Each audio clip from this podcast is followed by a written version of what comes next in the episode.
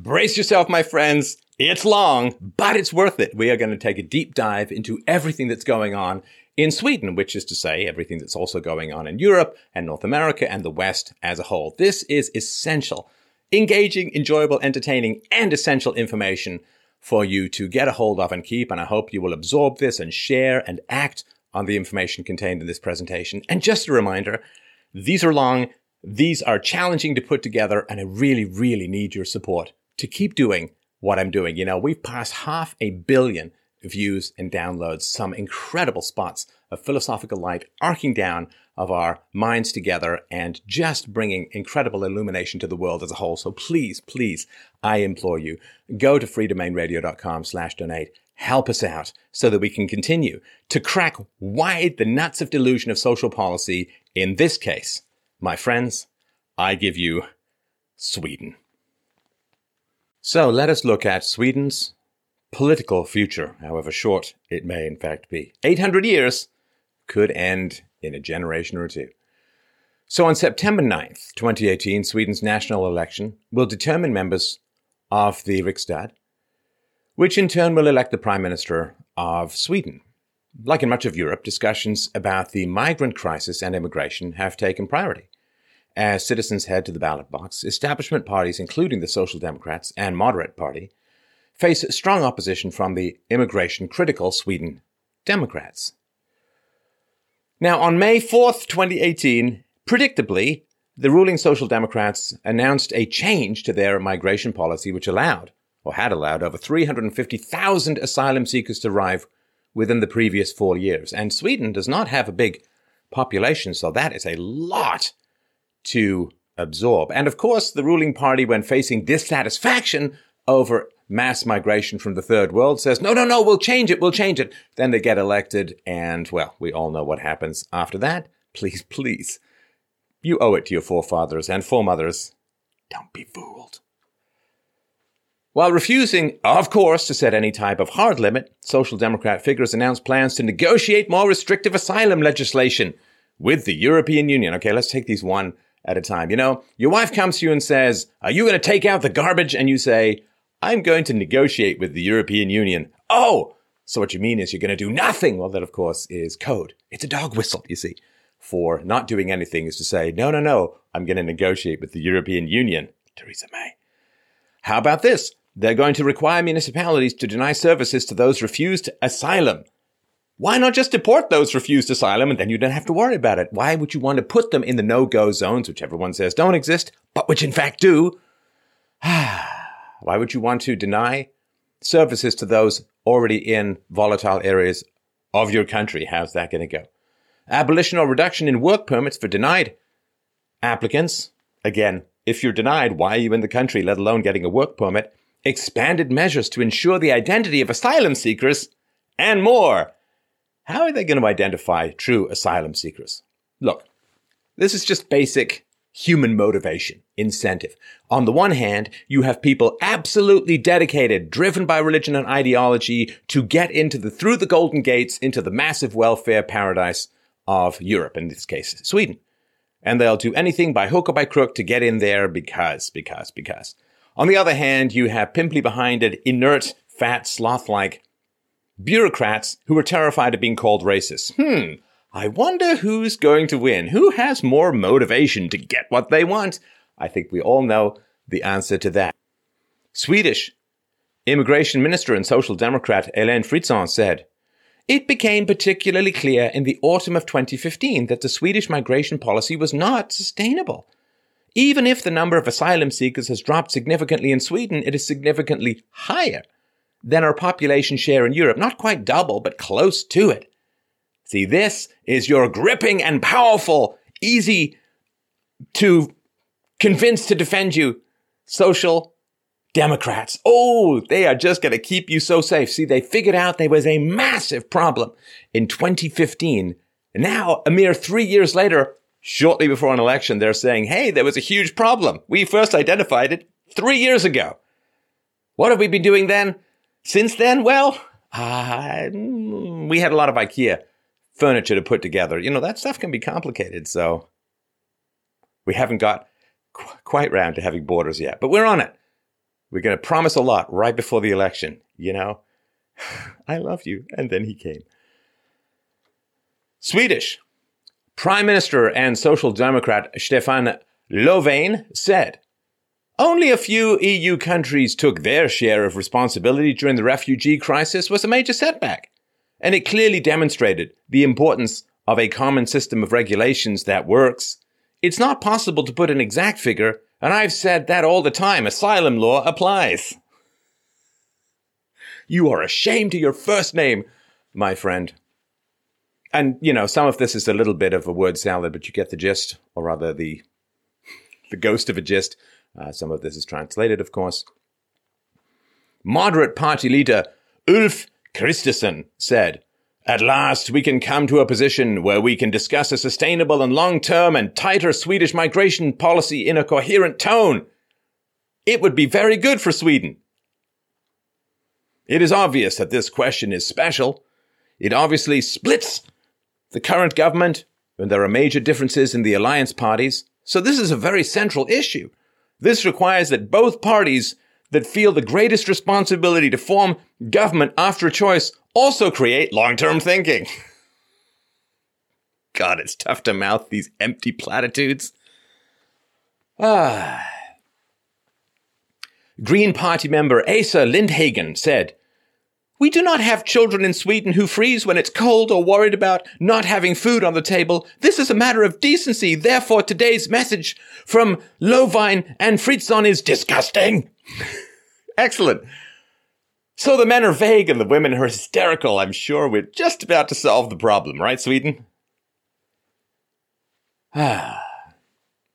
Green Party member Marta Stenavi said, now the Social Democrats want to nationally stop municipalities from following the Children's Convention, as you yourself in the government want to make Swedish law and forbid us to show humanity. It's shameful. Mm. Finger wagging, man-shaming, vague platitudes. And that's not how you secure your future, my friends. That's how you sell it to anyone with one-tenth of a percent more commitment than you have. Life with government. It ain't long. Left party leader Jonas Sjöstedt said, the Social Democrats are trying to compete with other parties to have the toughest policy against people on the run. Sweden Democrats leader Jimmie Åkesson said, Åkesson said, there are very strong numbers in this measurement. Historically, we usually measure ourselves quite badly. This confirms the trend. We are growing right now, and the Social Democrats are decreasing. Swedish journalist Fredrik Furtenbach said, Sweden Democrats has risen in the spring, and I think it's about how much people are talking about migration, how much migration dominates the political debate. We know from other measurements that the majority of voters have not decided who to vote for. A future or vague platitudes and hysteria. Feminist Initiative politician and member of the European Parliament, Soraya Post says, the Swedish Democrats still have a continuous female fidelity, homophobic, nationalistic, racist, and xenophobic policy. This has not been changed. Their policies are still not inclusive. It still excludes minorities. Normalizing the Swedish Democrats and their racist and sexist policies is unacceptable and a major threat to our democracy and human rights. Well, I hate to say it, but she seems kind of emotional. And I don't know what it is. Are the migrants the children you never had? I don't know what this is. I, I don't, because this is the weird thing that happens, is that if you're a white male and you're in Sweden, they say, well, we've been nagging you about not being sexist and whatchamacallit phobic for seventy years and you've not budged an inch. In fact, it might even be worse. But we're going to bring in all these Muslims from the third world and we're going to fix them with a pamphlet. You people won't change, you white people, but these other people from the third world, change, change, change. They can be folded like origami. You people are like boulders. madness. It, it literally is. It literally is madness. And nature doesn't care. If you're crazy, she'll just sweep you away. Like yesterday's spiders. So let's look at the election results from twenty fourteen. Spoiler, they're going to change a little. Swedish Social Democrat Party at thirty-one percent. Moderate Party, twenty-three point three percent. Sweden Democrats, twelve point nine percent. Green Party, six point nine percent. Centre Party, six point one percent. Left Party, five point seven percent. Liberal People's Party, five point four percent. Christian Democrats, four point six percent. Feminist Initiative, three point one percent. And the Pirate Party, argh, zero point four percent. Actually, it might be good to learn how to sail, given how things are going. So this is the polling for twenty eighteen from YouGov, June fifteenth to eighteenth, of course, twenty eighteen. Let's see how things have shifted. Sweden Democrats, twenty-eight point five percent. Swedish Social Democrat Party, twenty-two percent. Moderate Party, seventeen point three percent. Left Party, nine point three percent. Centre, seven point one percent. Liberal People's Party, four point three percent. Green Party, three point eight percent. Christian Democrats, three point one percent, Feminist Initiative, zero point four percent, and other, I guess, including the Pirates, three point four percent. Interesting. You know, there's a Pirates Party in Sweden. Sweden is importing a lot of Somalis. A lot of Somalis are actual pirates. It's, uh, that's interesting. Oh, well, maybe not.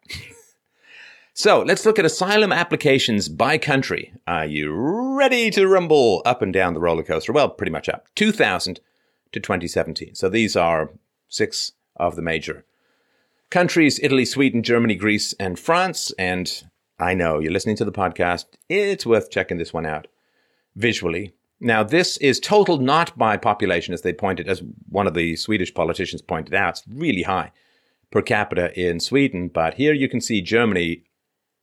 I mean, they just went mad. Went mad. Ah, Germans interpreting laws to the negative benefit of Europe. Ah, my first time for everything. So as you can see here, I mean, Germany outstrips everyone, and everyone went kind of ra- kind of crazy uh, in the twenty twelve to twenty eighteen range, and uh, the craziness still continues. And Sweden did have a big bulge in twenty fifteen, and then, of course, it went down. Now it's creeping back up. And remember, the ruling party is not putting any hard limits on them. This is what you need to ask people if you're going to have any intelligent conversation about immigration. There are about probably five and a half billion people who want to move to Western countries. Just curious, is there an upper limit? And if there's not, you're dealing with a crazy person, and you should just back away slowly and not scare them with a calculator. Sweden asylum applications, two thousand to twenty seventeen. Again, you can see that same crazy bulge in twenty fifteen, kind of low, twenty thousand, thirty thousand, forty thousand, then north of one hundred sixty thousand. And remember, these accumulate. So these are per year, but these accumulations are huge. And you put in the uh, massively increased or significantly increased birth rates among these people. And it does not take a lot of math to say, ah, ah. So asylum applications by country, two thousand to twenty seventeen. This is this half a generation. Half a generation or so. Not a lot, but look at these numbers. Germany, over two point four million. France, over a million. The U K, over seven hundred thirty thousand. Sweden, seven hundred twelve thousand seven hundred. Italy, six hundred forty-seven thousand seven hundred twenty. Just astounding. Well, this is the price you have of having a welfare state. You have a welfare state, you think it's just going to help all the people in the country and everyone's going to be just fine. No, you're creating a giant, unguarded magnet of money to draw the world in to feast upon the jugular of your diminishing economic productivity. This is the price. The devil comes along and says, hey, I'm going to give you something great. It's going to be wonderful. And only then, later, does the price of all the free stuff become clear. And the price of the free stuff is, well, no-go zones, increased rapes, violence, crime, economic collapse, social disintegration, and, well, the potential end of the multi-thousand-year journey of Western civilization, or, as it's also known, civilization. Migrants in Sweden. Now, these are based on United Nations estimates on foreign-born or foreign citizens. So this includes, of course, the regular old-fashioned immigrants. And this, of course, is um, uh, cumulative, right? nineteen ninety, seven hundred eighty-eight thousand and change. nineteen ninety-five, just over nine hundred thirty-six thousand. two thousand, just over a million. two thousand five, one point one two five million. twenty ten, one point three three, three four million. twenty fifteen, just over one point six million. twenty seventeen, one point seven four seven million. seven hundred ten. This is estimates. They're probably undercounting. Who knows? The borders are porous. People come in with fake stuff. They go AWOL. They're supposed to be deported. They don't show up for deportation proceedings. They go underground. They go deep undercover. Where does this end? What is the plan here? Well, there's no plan. There's simply appeasement in the moment and a desperate desire to not be called a racist. twenty-five hundred years of civilization versus a two-syllable word. Amazing. So look at Sweden's population. So the total population, again, it's tiny. It's less than ten million people. Canada is like, what, thirty-five million? It's less than ten million people. Astonishing. The foreign-born or foreign citizens, some of whom are very foreign, one million seven hundred forty-seven thousand seven hundred ten. So you understand it's almost ten million, so this is seventeen point six percent of the entire population of the country. The question isn't, are they going to integrate? The question is, is there anyone left for them to integrate to? Oh, let's pay them not to integrate. Let's pay them to stay in no-go zones. Let's pay them to not learn English. Let's pay them to have more children, because that's just going to bring about integration like nobody's business.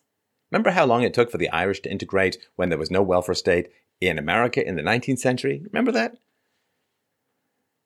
This is about ten thousand percent of the opposite direction. So, migrants in Sweden. Where are they coming from? United Nations estimates on foreign-born or foreign citizens. So from uh, Finland, which is a fine country and a not very funny Monty Python song, one hundred fifty-seven thousand eight hundred fifty-one. So that's the biggest source of immigration or migration to Sweden. Number two, Iraq, one hundred thirty-three thousand four hundred fourteen.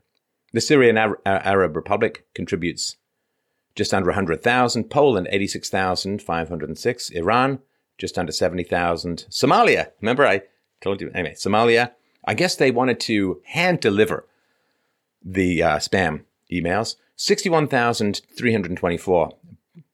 Bosnia and Herzegovina, fifty-eight thousand three hundred seventy-two. Germany, which I assume means Turkey, fifty thousand one hundred sixty. Turkey, which definitely means Turkey, forty-six thousand nine hundred nine. And Norway, forty-two thousand five hundred sixty-one.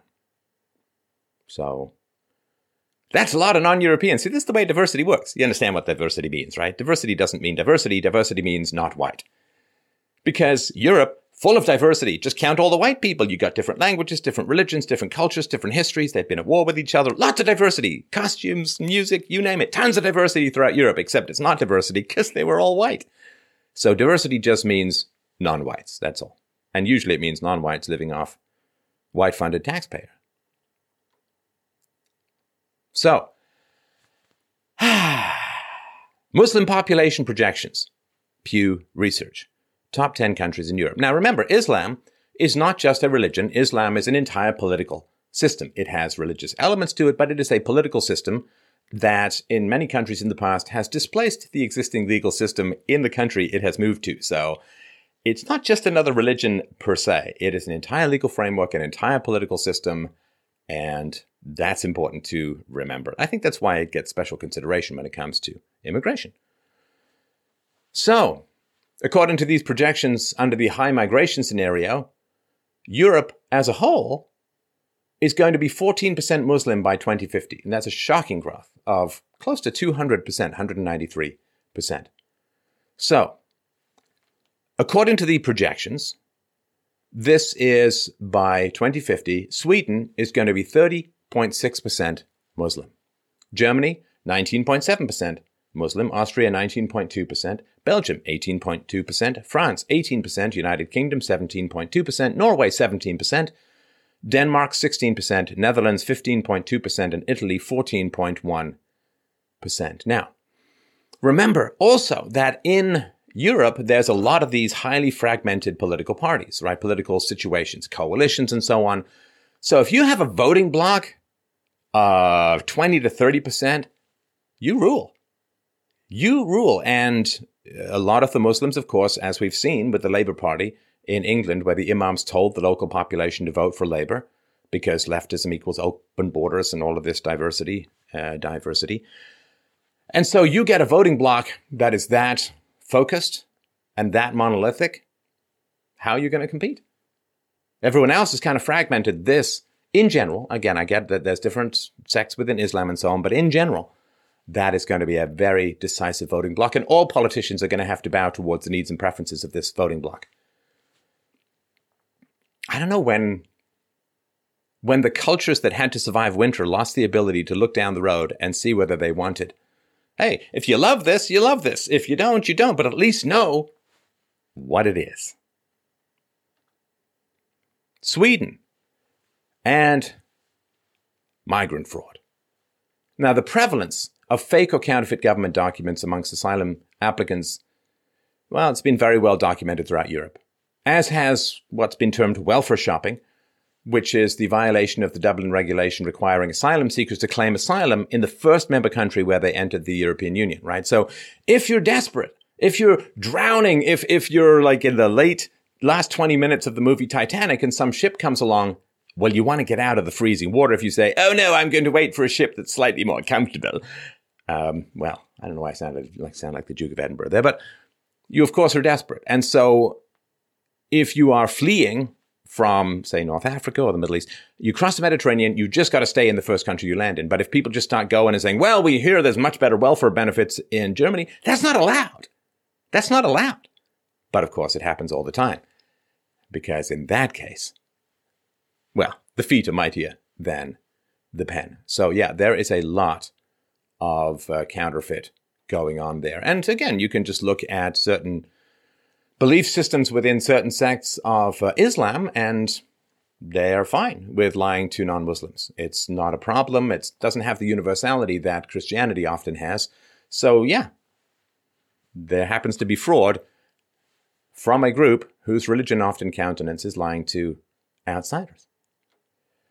So while reports of the Islamic State's involvement in distributing illegitimate passports, selling them for thousands of euros on the black market made headlines, other forms of fraud from asylum applicants are less well known, but equally as damaging to the process and to the host country. So you understand this is a highly profitable fiction. This is like you write down uh, stuff in a passport, you write down that you're going to be uh, attacked and, and persecuted by some government, and well, you get thousands of euros a month in benefits and housing and healthcare and dentist care and so on. So it's like being a fiction writer and making a huge amount of money. It's like, well, it's like being Stephen King. Write a bunch of fiction, make a huge amount of money. Except, I, I guess with Stephen King, the you can close the book on the on the on the horror story.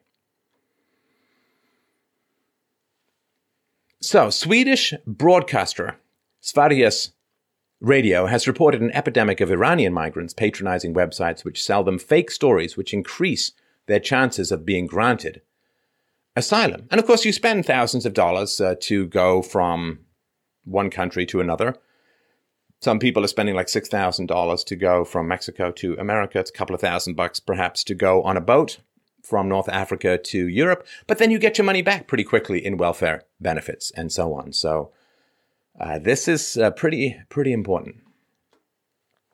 A whistleblower in this asylum, counterfeit asylum scheme claimed that one organization sold him a package which included a blog critical of the Iranian regime and a full backstory for the cost of five thousand three hundred fifty pounds, with promises of a one hundred percent success rate, touting approvals in Germany, the United Kingdom, and the United States.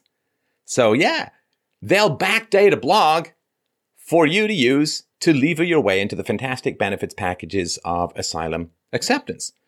Uh, I wonder if Joy Reid contacted, if they can travel through time and they're Russian. That explains a lot.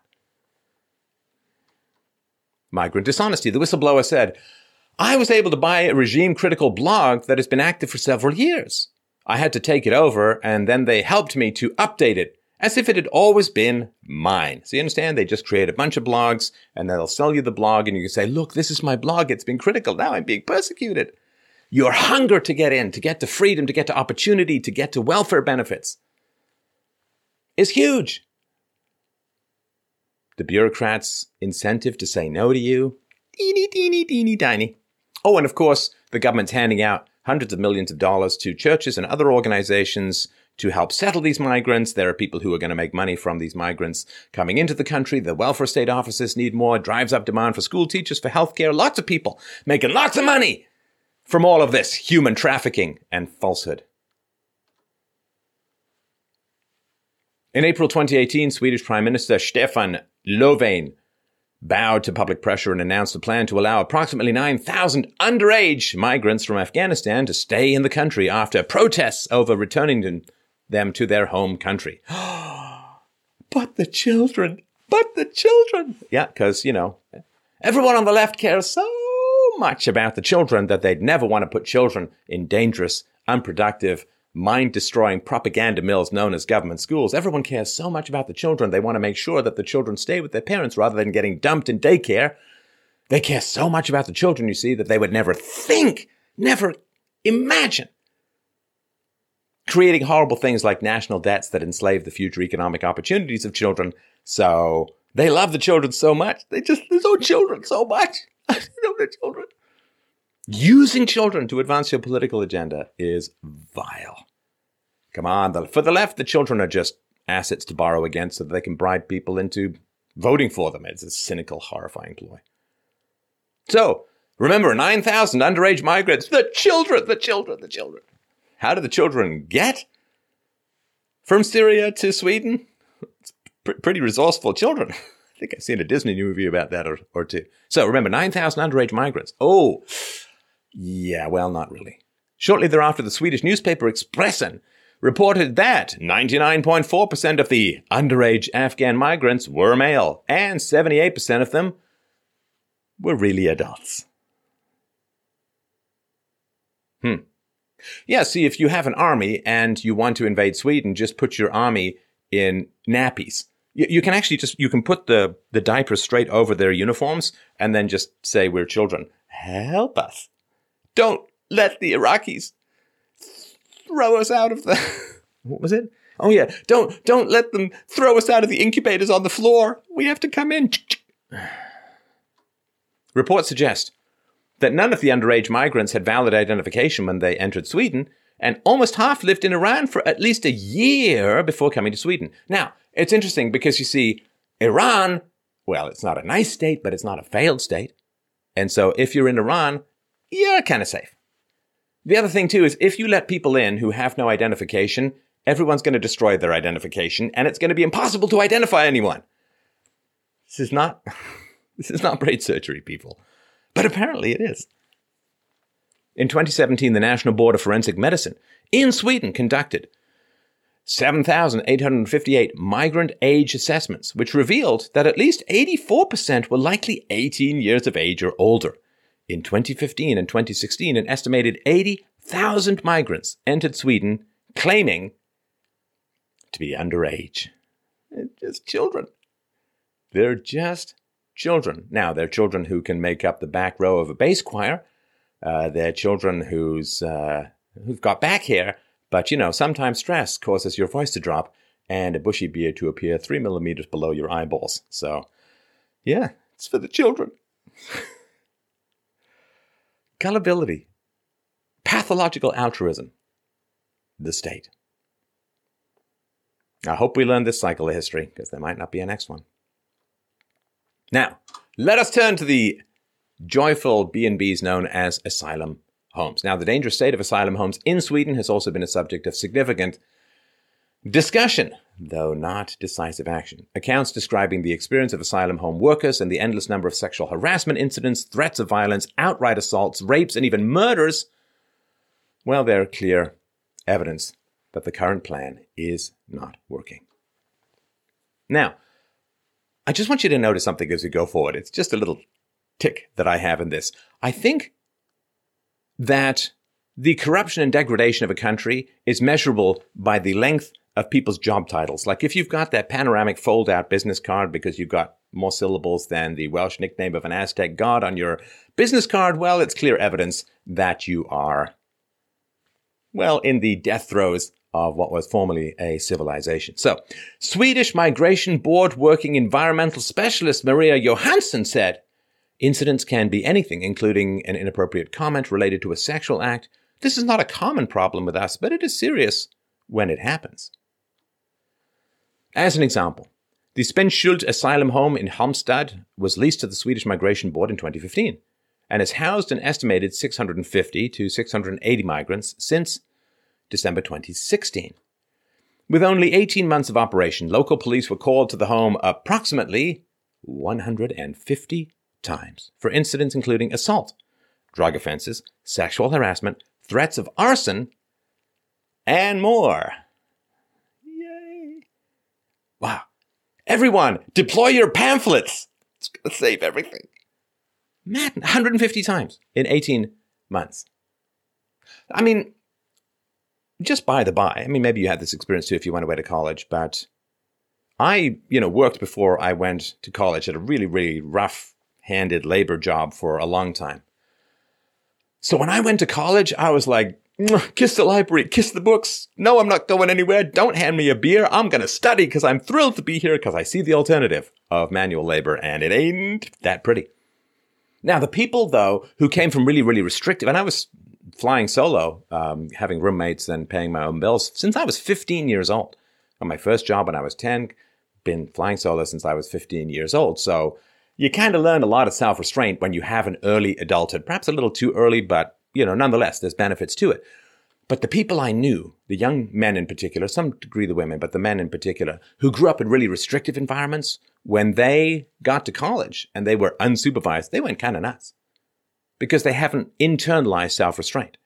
So you take the lid off the pot, the water goes boiling, right? So these people who've grown up in very restrictive environments are suddenly around women who to them are half naked, around potential for alcohol. Uh, they have no particular responsibilities and they have no lives. Everybody wants leisure. You get it too much. It drives you mental. It drives you mental. It's like this old Chekhov play. I always remembered this. It's called, I think it's called The Wood Demon. It's been a long time since I've read it. But there was a story in it. One guy saying, oh, yeah, my friend and oh, this this guy and I were, we were stationed in some remote place in Siberia. We were stuck in, in a tent and, and doing nothing day after day after day. And one day we just looked at each other, drew our swords, and started hacking at each other because that's what happens when you're that bored. Halmstad, police officer Peter Orn, in May twenty eighteen said, in the last two months, we can see a fairly sharp increase. We have as many event reports and notifications in the last two months as we normally had in three months before. Migration Board's unit manager, Carl Hedberg, said, given the number of people we handle daily, we still have relatively few incidents. So well, it's a back and forth. Here's the other thing, too. Like, it's one thing if you're very, very intelligent, well-read, erudite, educated, and so on, and you're given leisure, well, you, you have the life of the mind, right? You have concepts, ideas, arguments, debates. You can write. You can do lots of cool things. Well, in Somalia, the average I Q is in the high sixties or low seventies. Sub-Saharan Africa, it's in the low seventies. That's almost, well, that's two standard deviation, deviations below the average for whites. So you're giving people a lot of leisure, not a lot of opportunities. I'm not sure that they're sitting saying, well, I'm going to really crack the problem of secular ethics in my spare time. It's a lot of restlessness, a lot of frustration, a lot of boredom, and not a lot of capacity, I would assume, to pursue wonderfully abstract intellectual stimuli where they are. In the most famous incident, an unaccompanied minor refugee center worker, Alexandra Meza, was repeatedly stabbed and brutally killed by a resident in January twenty sixteen.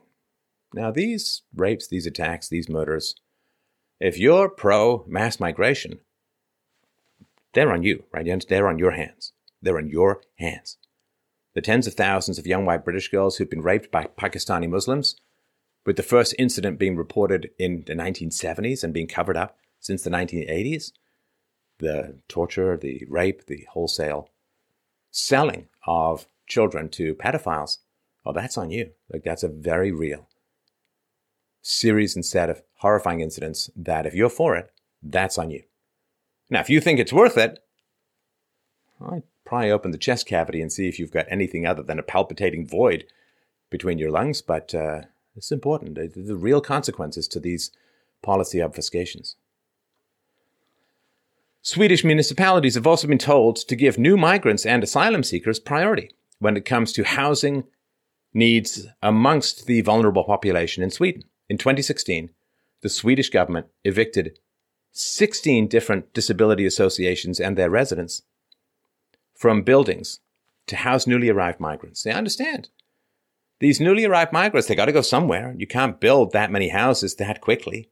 The British population went, what, up three hundred thousand last year? You can't build that many houses that quickly, especially with zoning restrictions, so you just got to bump people out. And I really, really think a lot of this has to do with maintaining the property value of boomers' houses.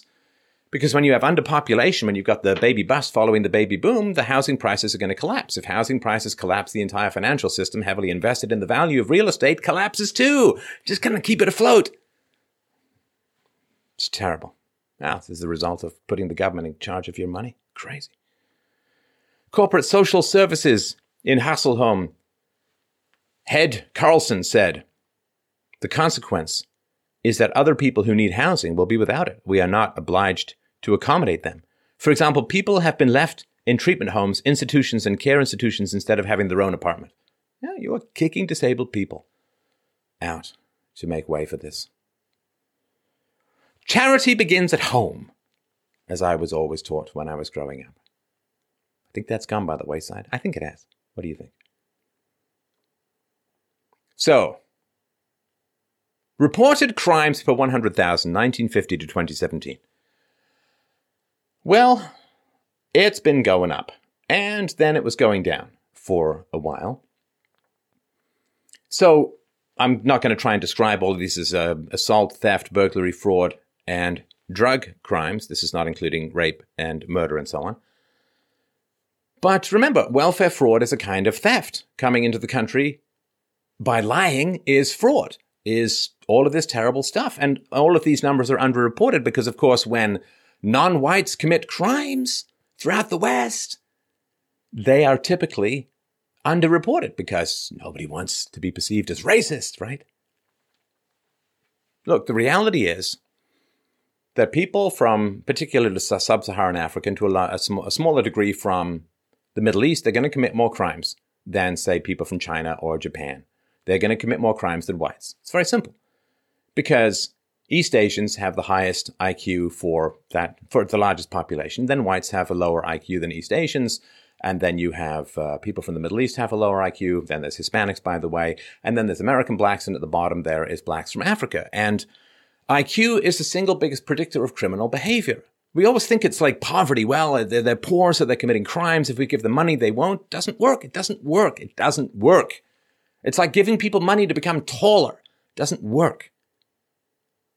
Well, we got tall people in the basketball team, so if someone's short, we'll put him on a basketball team so he'll become taller. It's the cause and effect is reversed. I've had, I've had Doctor Kevin Beaver on this show to talk about all of this. Statistically, it's very, very clear. It is I Q is the single biggest predictor of criminal activity, and low I Q produces both criminal activity and poverty, of course. I Q is also sing- the single biggest predictor of income. So these are the facts. And this is well established. This is psychological data going back over one hundred years. It is the most bedrock and foundationally proven set of facts in all of psychology. And who talks about it?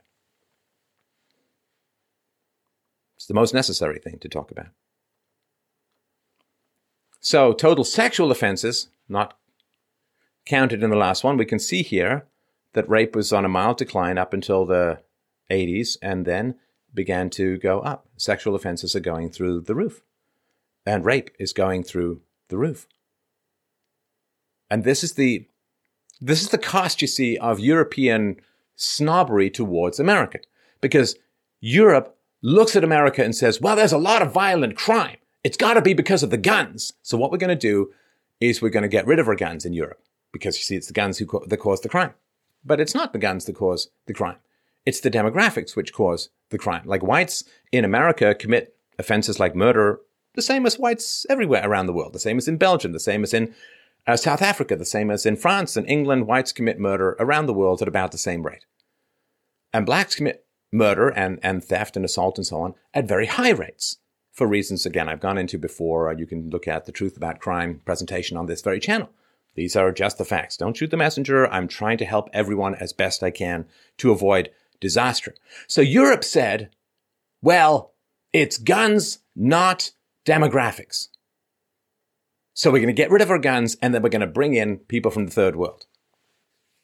Now, anybody who understood anything about anything, including, again, a century's worth of psycho- psychometric data on I Q, would understand that bringing in third worlders, in particular with reducing or eliminating gun ownership, was going to cause a massive increase in crime, because it was not some weird American frontier mentality or the presence in guns in America that produced crime in America, the higher levels of crime. It's demographics. It's demographics, it's demographics, it's demographics. I wish it weren't. But if wishes were horses, beggars would ride. I like to live in this little cozy enclave called reality, fact, science. These numbers were entirely preventable, entirely predictable, but the left did a great job of suppressing and destroying anybody's capacity to talk openly about race and I Q matters from before the bell curve. So, total sexual offenses and rape. This is nineteen eighty, snapshots by decade up until twenty seventeen. So nineteen eighty, total sexual offenses. This is uh, crimes per one hundred thousand, thirty-seven. Rape, eleven per one hundred thousand. nineteen ninety, ooh, it's gone up. thirty-seven goes to sixty-one total.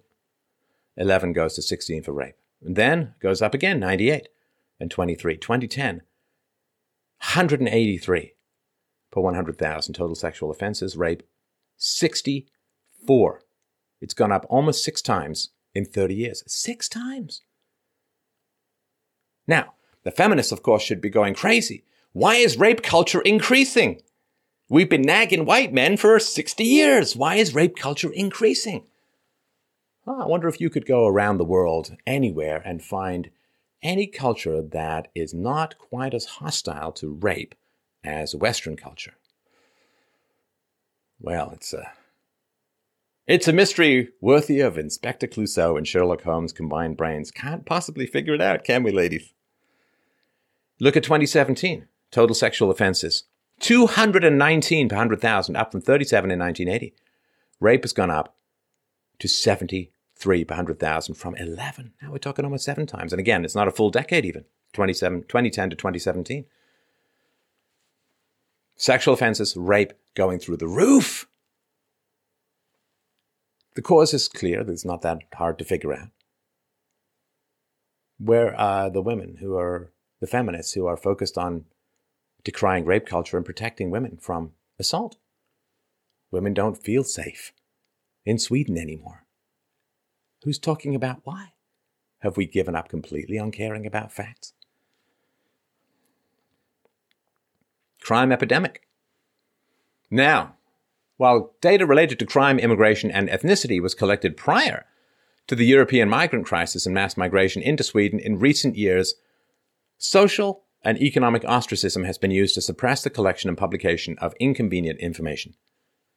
I will give you a brief scientific analysis of how Sweden is dealing with the problem of ethnicity and crime. Are you ready? La, la, la, la, la, la, la. That's it. That's their best argument. They are denying facts for the sake of political correctness, which is getting people raped and killed. The pen is mightier than the sword. Two syllables are more powerful than two barrels. The Swedish National Council for Crime Prevention and Great Joke Temptation of Mine, called BRA, is representative of the ongoing attempts to suppress essential information. In two thousand, BRA released a report which claimed that immigrants accounted for forty-two percent of gang rapes in Sweden. However, in April twenty eighteen, BRA announced that it would not collect further data on the possible ethnic or migrant background of criminal suspects, claiming that doing so would not help its mission. See, facts about crime don't help BRA in its mission to help prevent crime. Oh, it burns. Like, it literally burns my brain to, to, to look at this kind of stuff. How, how can facts about danger help you prevent, help you avoid danger? B R A press officer Monica Lundegaard said, gathering such data would require a completely different study. And then the question would probably not apply to the development of vulnerability to crime, which is the focus of this mission. I don't know what that means. The point is, I don't know what that means, and neither does you, and I suspect neither does dear Monica. Several public criminal databases have also come under heavy scrutiny from the Swedish government, with one being shut down by Swedish authorities in December under the country's Personal Data Act, and another legal database had its access limited to only lawyers, journalists, and professionals. I guess the lawyers, journalists, and professionals in Sweden are so powerfully committed to speaking truth to power that they can be trusted with this kind of sensitive information. Don't worry, they'll they'll shut up. See, this is insane. The data is not what I want. So let's just get rid of the data. What do you think? What, what do you think? I'm hungry. The yogurt expired four years ago, but I'm going to eat it anyway, because that's what I prefer. Well, what's going to happen? What's going to happen? Now, again, because ethnic and racial I Q differences, and because crime differences among I Q bands have been suppressed, people don't have an answer as to why certain groups commit more crimes relative to other groups. They don't have the answer. And because they don't have the answer, all they can do is repeatedly scream white racism. See, if you deny race and I Q differences, if you deny I Q and crime differences, you don't solve the problem of racism, you understand. All you do is transfer racism to white people. In general, in white countries, right? Which is, I mean, only whites can be racist according to this ridiculous formulation, which is, of course, a hugely racist statement. You don't solve the problem of, people say, well, if we start talking about blacks having more crime and, and lower I Q on average, that's going to make people racist. You, you haven't solved the problem of racism by denying this information. You've just transferred it to white people.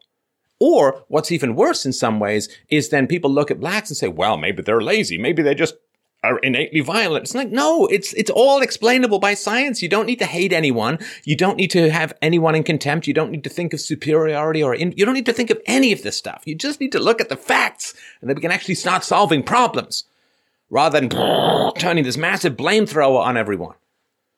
It's ridiculous.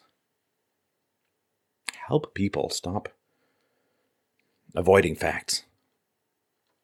In September twenty fifteen, following a number of sexual assaults, I'm sure you read about these, by migrant men at the Free Youth Music Festival in Stockholm, Swedish police were instructed to restrict releasing descriptions of suspects which included nationality and race. Want biped. Can't give description. Come on. I mean, the one, if you're looking for someone, the first thing you need to find out is gender and race. The first two things, I guess. Gender and race. Because they're, they're important when it comes to finding people. The police memo.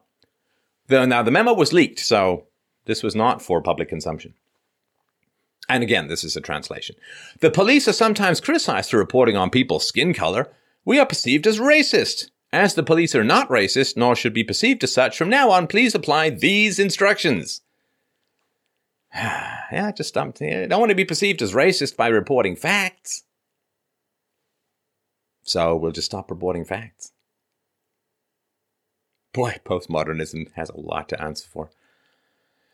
Police press officer Wolf Gillander said, we've made a balance on when to use this information and when it is not used. One should not routinely describe the appearance or ethnicity to not be under suspicion of racism.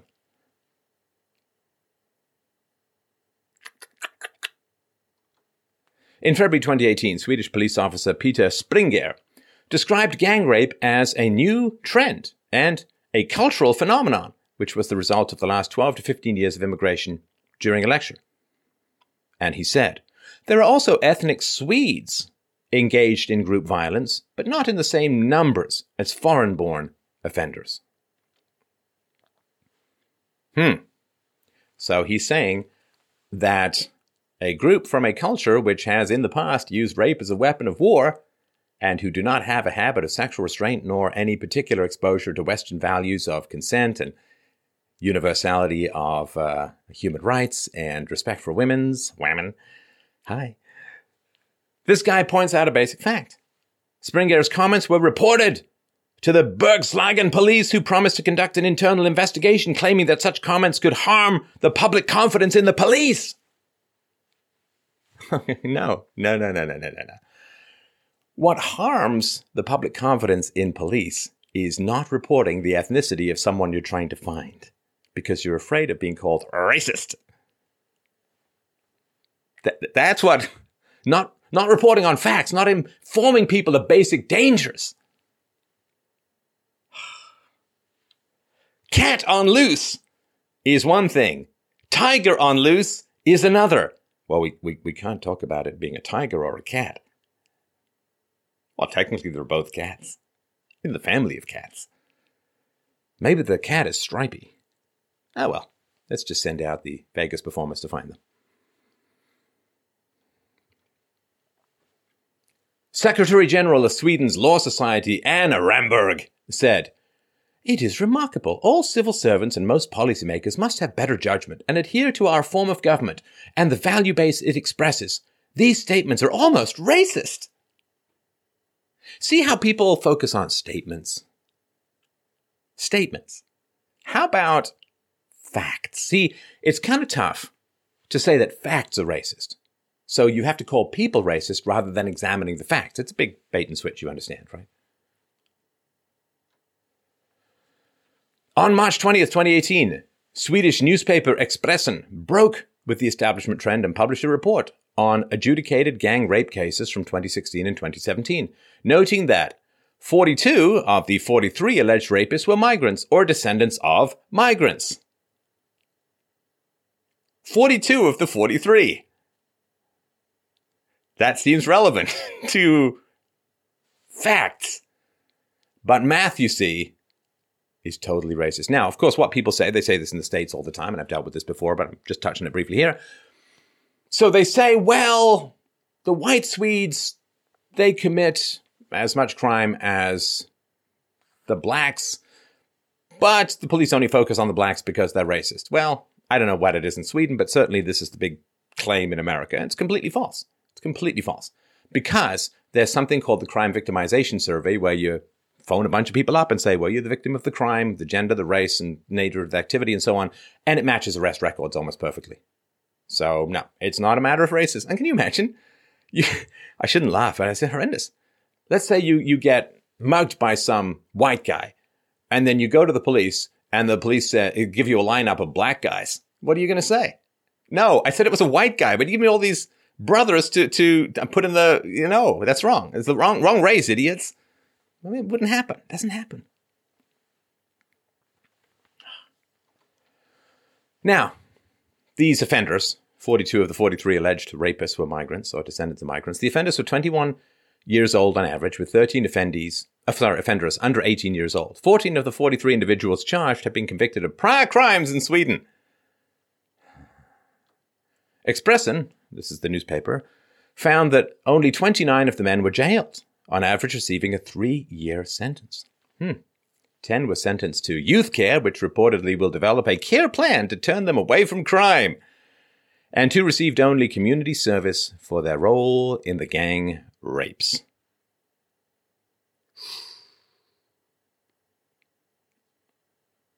I don't know. I don't know. It's kind of weird. I, I, I just sort of off the top of my head, always a safe thing to do in these situations, right? But just off the top of my head, like in white cultures as a whole, men are remarkably deferential to women. Sometimes a little too much, I think, but women combined with the power of the state is a terrifying thing. As Socrates says, woman becomes man's equal, therefore she becomes his superior, and that's because of the power of the state and deferral to female voters and so on.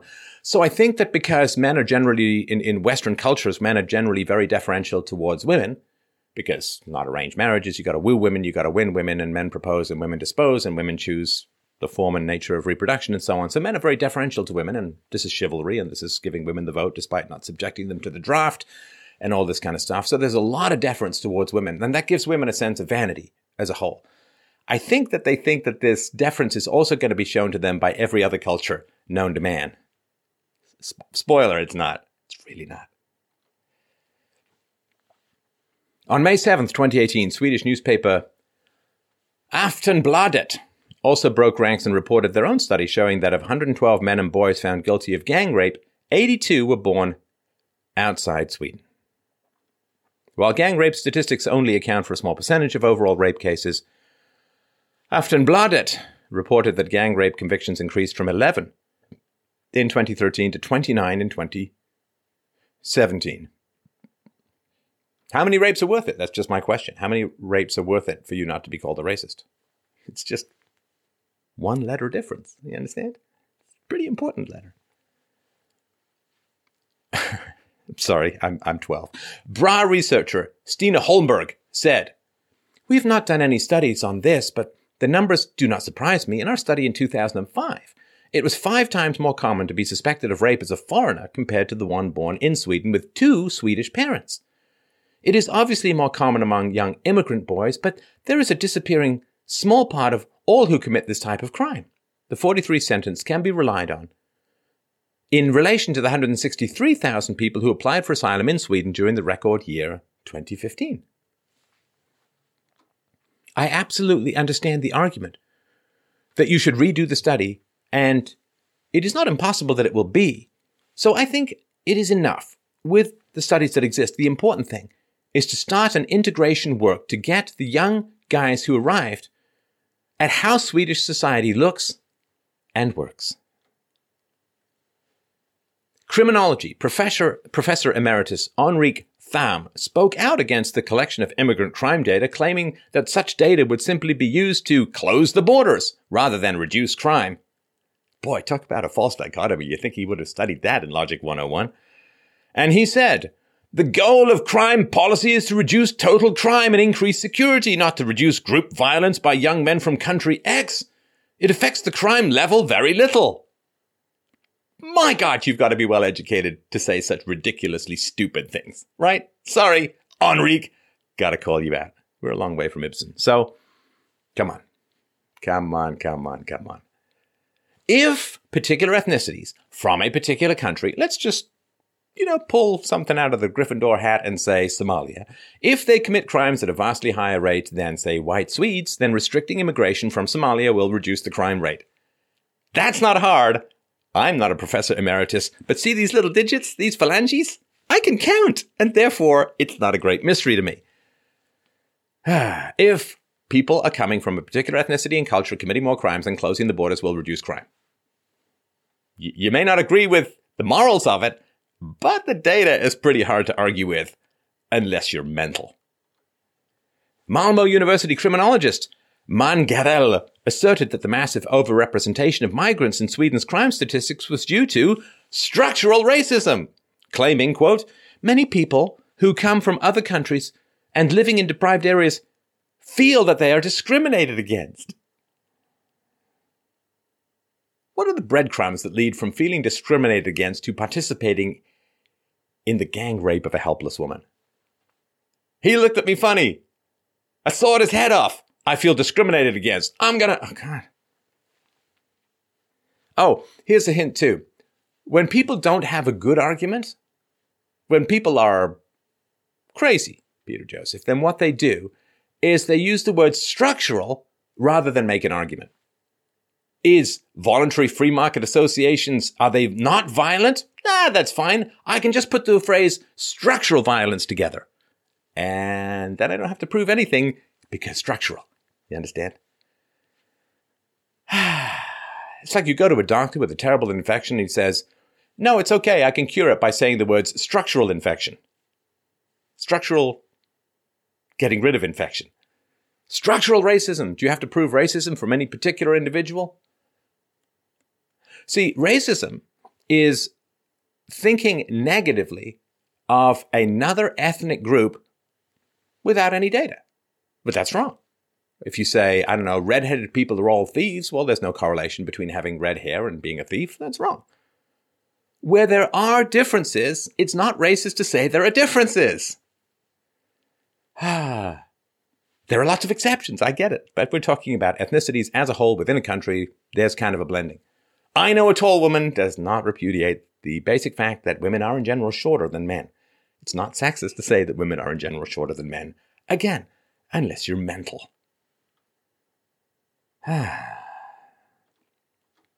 Professor of criminology researching immigration's overrepresentation in crime. See, there's that long title at the very end of Civilization. This is Jerzy Sarnecki. Oh, I'm sure I got that wrong. I tried, people. I really did. I looked up a bunch of stuff. It's hard. When the computer says it, I don't even know if it's true. So this person said, there is an actual overrepresentation of immigrants in crime statistics, and it depends mainly on the conditions they live in Sweden, as class relationships. Ah! So he's a Marxist, or Marxist-ish person. He goes on to say, or she goes on to say, I think it's he. An additional factor that can explain a small part of the overrepresentation that exists is that they are discriminated against in different ways by the judicial system, and it cannot be excluded that the police are more likely to investigate the crimes. See, it just cannot be excluded. Yeah, I can I can make up any kind of causality if you don't have to prove anything. Yeah, it, could, it cannot be excluded that I've just been replaced by a giant, yelly, speckle-headed robot. C- it cannot be excluded. Do you have to prove anything? No. Don't have any proof? No, just I'm just saying it can't be excluded. And what does it mean to say there's an overrepresentation of immigrants in crime statistics? What does overrepresentation mean? You know, if if five red-headed guys commit a murder, and there are only, you know, ten murders in the country, and they're only one percent of the population, what does it mean to say they're overrepresented? They're actually accurately counted. Accurately counted has nothing to do with overrepresentation. Now, again, if you have this fantasy that all races, all ethnicities are the same, well, then why would blacks, for instance, be uh, arrested more and go to jail more? Well, it's got to be racism. But if you have this fantasy of radical a radical lack of human biodiversity in groups that were separated by tens of thousands of years in wildly divergent environments and landscapes, all the way from Siberia to sub-Saharan Africa to North Africa to Europe to North America. All of these particular groups, wildly separated, wildly divergent, wildly different, wildly different environments, that it affected huge numbers of their physical attributes, but had absolutely no effect on the brain whatsoever. The brain has a magic shield around it that means it's completely excluded from evolutionary pressures. Come on. It's our most expensive organ. It's three percent of our body mass, takes a third of our energy to run. It's the most susceptible to evolutionary forces. But the supposed secular leftists are absolutely and ridiculously anti-science when it comes to human biodiversity, and it will be the end of everything. Sweden's Justice Minister Morgan Johansson said, Sweden's earlier figures and numerous international studies all show much the same thing. Minority groups are often overrepresented in crime statistics, but when controlling for socioeconomic factors, this, the overrepresentation of minority groups, disappears almost entirely. Now, I know, I've heard this before, as have you. Some people say, well, it's single motherhood. Single motherhood produces more criminals, and that's the issue. Or it's poverty. People who are poor commit more crimes. Well, it's not true at all. I mean, if you look at the poorest area in America, then we're talking about the Appalachian uh, region, and very, very low crime rate in the Appalachian region, lower than most urban centers and so on. No, it's, sorry, like, I mean, it's it's presence of young men, particularly unmarried young men, and it's presence of ethnicities, right? Blacks in particular, Hispanics to a small degree, whites to a smaller degree, East Asians to a smaller degree, and so on, right? I mean, it's easy to, to look at a poor neighborhood and say, well, they're committing crimes because of poverty, but it's no, it's low I Q produces poverty and criminality. And sadly, tragically, horrifyingly, as yet, although the Chinese are working on it like crazy, we don't have a way to change I Q. We don't know how to change it.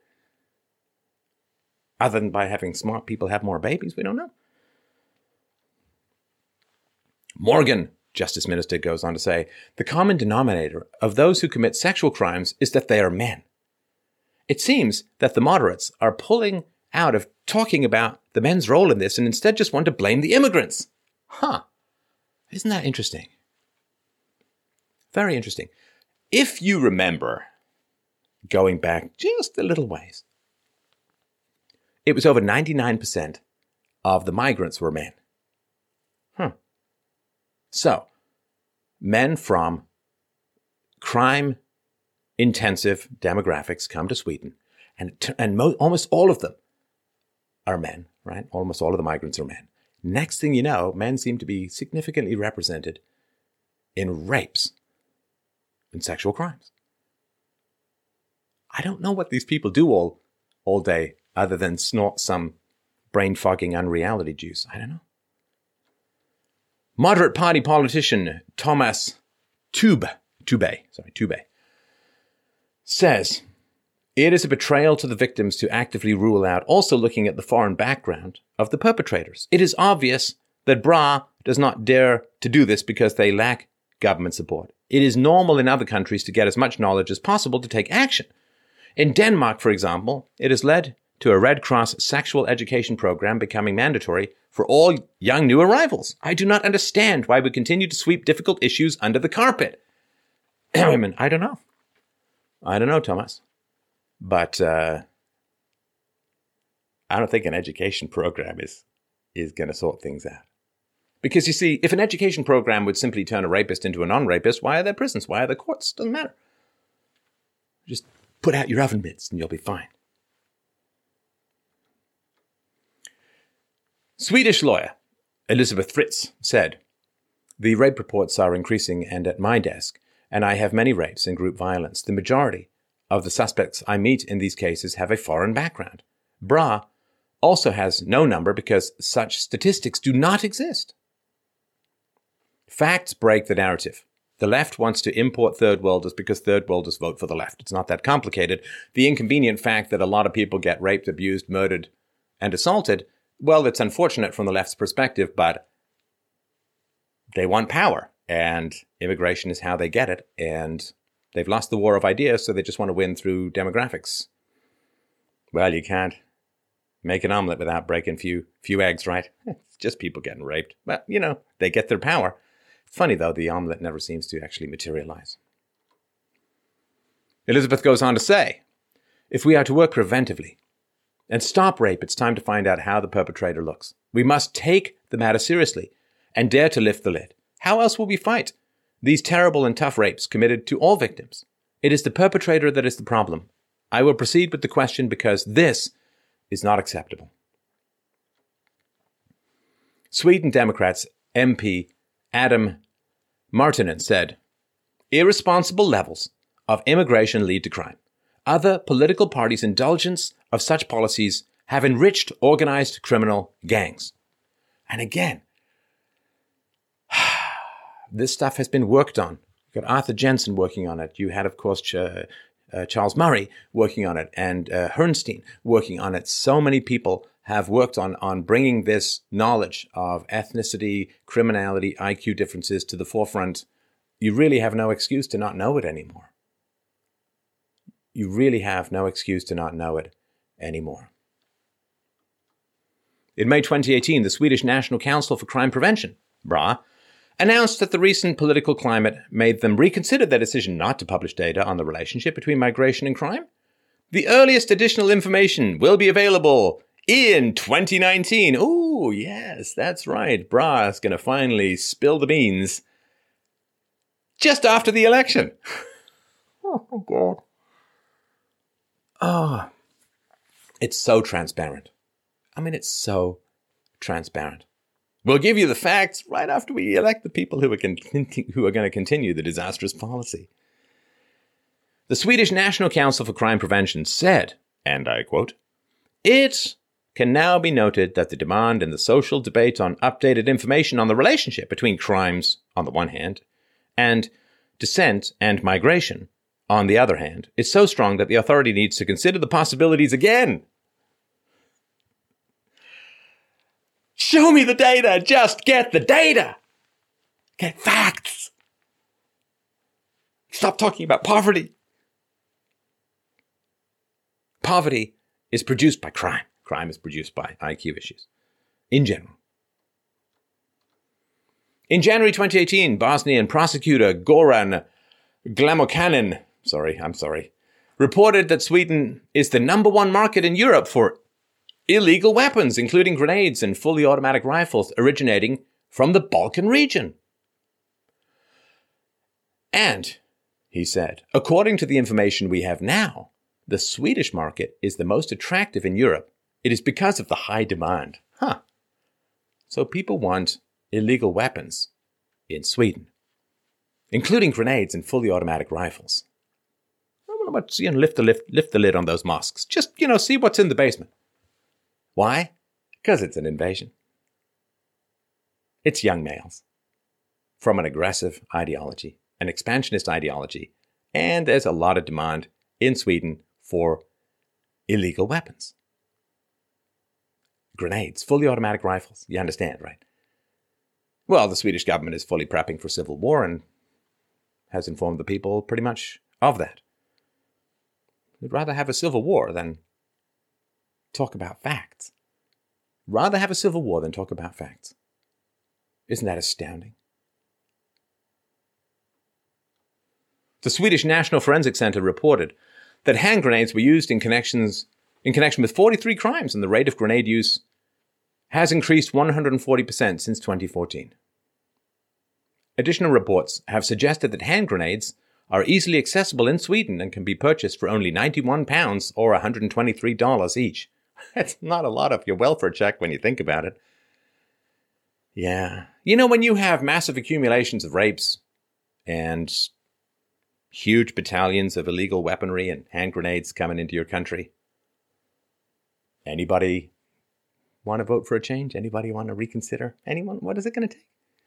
Well, of course, you know, what happens so often, this is all the way back to Rome, ancient Rome, when the government makes promises that it can't possibly keep, when it makes promises to the elderly, when it makes promises for healthcare, when it makes promises to, for pensions that it can't possibly keep, what does it do? Does it admit it can't keep it? No. It doesn't admit it can't keep those problems. What does it do? Goes to war. Goes to war. You run out of money, you go to war. That's the way the governments work. And this is why every time people want more than the government has, right, and the government goes into debt, makes unfunded liability promises way down the road, keeps peace among public sector unions by promising them the moon and a half down the road. Whenever you want more from your government than you're willing to pay in taxes, debt accumulates, unfunded liabilities accumulate, and you go to war every single time. Now, of course, in Europe, you can't really go to war with each other anymore. Nuclear weapons and all of that. So you got to import the war. I hate to look at it. I mean, I'm, I'm really, I, to be, I mean, perfectly frank, I'm really torn of two minds. Part of me is like, well, idiocy has to suffer. And the other part of me is, well, they're kind of propagandized. They haven't been told the truth. And so what am I trying to do? I'm trying to give you the truth. Gonna give you the truth. Whether you like it or not, whether you like me or not, it's what you need. The National Forensic Center investigated two hundred eleven total reports of explosives in twenty seventeen compared to only eighty-eight in twenty eleven, with sixty of the cases involving the now illegal bangers fireworks, which has an effect comparable to a hand grenade. Man, they take fireworks seriously in Sweden. So wait, I'm sorry. I, I, the word illegal is there. But if the word is illegal, if the word illegal is there, how can these bangers fireworks be used in crimes? It's almost like making something illegal doesn't really matter. National Forensic Center explosives expert Anna Nielsen said, yes, we have a marked increase in the number of explosive reports. It can be difficult to explain why, but we see a clear increase in hand grenades that is relatively new. As far as hand grenades are concerned, Sweden seems to be in a small special situation that we have so many. Other countries have it too, but not to this extent. Huh. We're taking a lot of people in from the third world, much more so per capita than other European nations. Oddly enough, we also have a greater problem with violence. Who can solve these problems? Other than people who can put two and two together and make four. As opposed to putting two and two together and making racist. According to the Swedish Crime Prevention Council, the numbers of fatal acts of violence occurring within the country in twenty seventeen were the highest ever recorded by the agency. The number of emergency calls to police and ambulances from people speaking foreign languages, mostly Arabic and Somali, also rose by thirty-four percent in twenty seventeen. So you pay taxes to the government for police services that don't arrest people, for an army that doesn't protect your borders, and to provide services to people who are ordering hand grenades to roll into your house. Boy, can you imagine how dangerous it would be to have a society without a government? Boy, you'd really be in danger. Of course, there wouldn't be anybody to force you to pay for your own self-destruction. But fantasy danger, well, let's just talk about that, right? In January twenty eighteen, Swedish Security Service Director General Anders Thornberg reported that only a few years ago, the country was worried about two hundred possible terrorists or extremists, not of the free speech kind, within its borders. Now it has over three thousand on its radar for evaluation. We have never seen something like this before in my career in the service. We have a new normal. Why is it normal? Kick people out. There's no E U army. Yet. Here's another lengthy end of civilization job title. Sapo, ideologically motivated suspects unit deputy director. Frederick Halstrom. Approximately every other day comes a threat of an attack. Defense College researcher Peter Hellengren commented on Sweden shockingly becoming a base for the recruitment of terrorists and extremists, strongly criticizing political correctness. And I quote, "I believe the activism that existed against both the security and those who tried to lift the seriousness of these issues. This meant that the threshold became higher for both politicians and others to enter this area. You risk being identified as racist in a way that you could not see in other European countries. There, this question was as uncontroversial as the importance of combating Nazism and right-wing extremism. But in Sweden, it took a long time before discussing jihadism in the same way that we discussed Nazism for a long time." Oh, jihadis are more dangerous than Nazis because everybody hates Nazis except the three Nazis in the West, whereas jihadis are often protected by people in power. When discussing the hundreds of Islamic radicals from Sweden who had gone to the Middle East to fight for terrorist organizations like the Islamic State, only to later return to Sweden, Swedish Minister for Culture and Democracy Alice Bah Kuhnke commented, "They need to be channeled back into our democratic society." Ah, it's weird. I mean, when did women learn, like, have no ability to say no? In May twenty eighteen, the European Journal on Criminal Policy and Research published a study showing that young men in Sweden are twice as likely to be victims of a deadly shooting than other European countries. Swedish men between fifteen and twenty-nine years of age were ten times more likely to be fatally shot than their German counterparts and six times more likely than those in the United Kingdom. Shot! How many people need to get shot before we'll start talking about human biodiversity? Just just curious. What's the number? What's the number? How many people had to get killed before we started rejecting National Socialism or Nazism? How many people had to get killed before we really rejected communism? Well, the number seems to be more than one hundred million because there are still a lot of communists around and they're pretty open about it. Anti-fascism. Nah, you're not anti-fascist. You're not Antifa. You're pro-communists. That's been around since nineteen thirty-three. All right. Yeah, we're going there. We are going to the no-go zones. In twenty seventeen, the Swedish police released a report titled Vulnerable Areas twenty seventeen, which identified sixty-one total no-go zones, or lawless areas within Sweden, with twenty-three of the identified areas viewed as high risk and particularly vulnerable. Vulnerable! What is this? Girl-friendly, oh, they're vulnerable areas. It's like, well, first of all, they're not no-go zones because there's lots of people there. There's just no-go no-go zones for Swedish culture and Swedish law. And they're not lawless at all. I would imagine they have various flavors of totalitarian Sharia law in there. So that's just kind of important to understand. I'm just, I'm trying to translate Swedish to sane. You know, it's a bit of a challenge, but these are just words that need to be, right? They are uh, areas of mostly en- enemy combatants, right? Because there's lots of weapons in there. You can't go there. They throw rocks at you. They attack you. The police, they uh, they attack firemen and they, they stone ambulances. They are uh, areas of enemy incursions, of enemy combatants uh, for the most part. But, you know, might be a little bit too many facts for that. The report in twenty seventeen suggested that these areas included approximately two hundred criminal networks with an estimated five thousand criminal participants. Oh, this guy's got a great name. So, Project Mareld Coordinator, Inspector, and part-time Dungeons and Dragons N P C Gunnar Appelgren said, criminal gangs can be found throughout Stockholm in all suburbs. The common denominator with gang members is that they all live in the same area and engage in crime. It is what links them together. Criminals in a specific area form a network. Stand back, everybody! Gunnar has the goods! He is telling you right up front, bravely and concisely, that criminal gangs are gangs of criminals. Get it? Mind. The twenty-three highest-risk areas were described as being, quote, by a social problem and criminal presence that leads to a widespread unwillingness to participate in the judicial process and difficulties for the police to fulfill its mission. The thirty-two serious areas were defined as places where criminals have an impact on the local community but have not yet graduated will to take power and control the local community.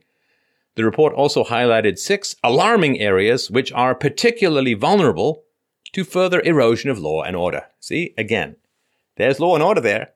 There's lots of people there. It's just not part of your country anymore because you can't enforce your laws, and opposite laws are being enforced that would be illegal under your legal system. Just try setting up some group that says, I really, really want to replace the existing government with my own legal system. And, and just see how, how, you, how you do. Just see how you do. National Police Intelligence Head Linda Staff said, in these areas, criminals rule. In the past, they would shoot people in the leg to intimidate, whereas now they aim for the head to kill. Headshot. Amidst increasing attacks on Swedish police officers, including a recent bombing of a Helsingborg police station, a recent report claimed that eighty percent of Swedish police officers have considered quitting their jobs. Boy, you know, given the movie cliches, must be pretty alarming to be a Swedish police officer this close to retirement right about now.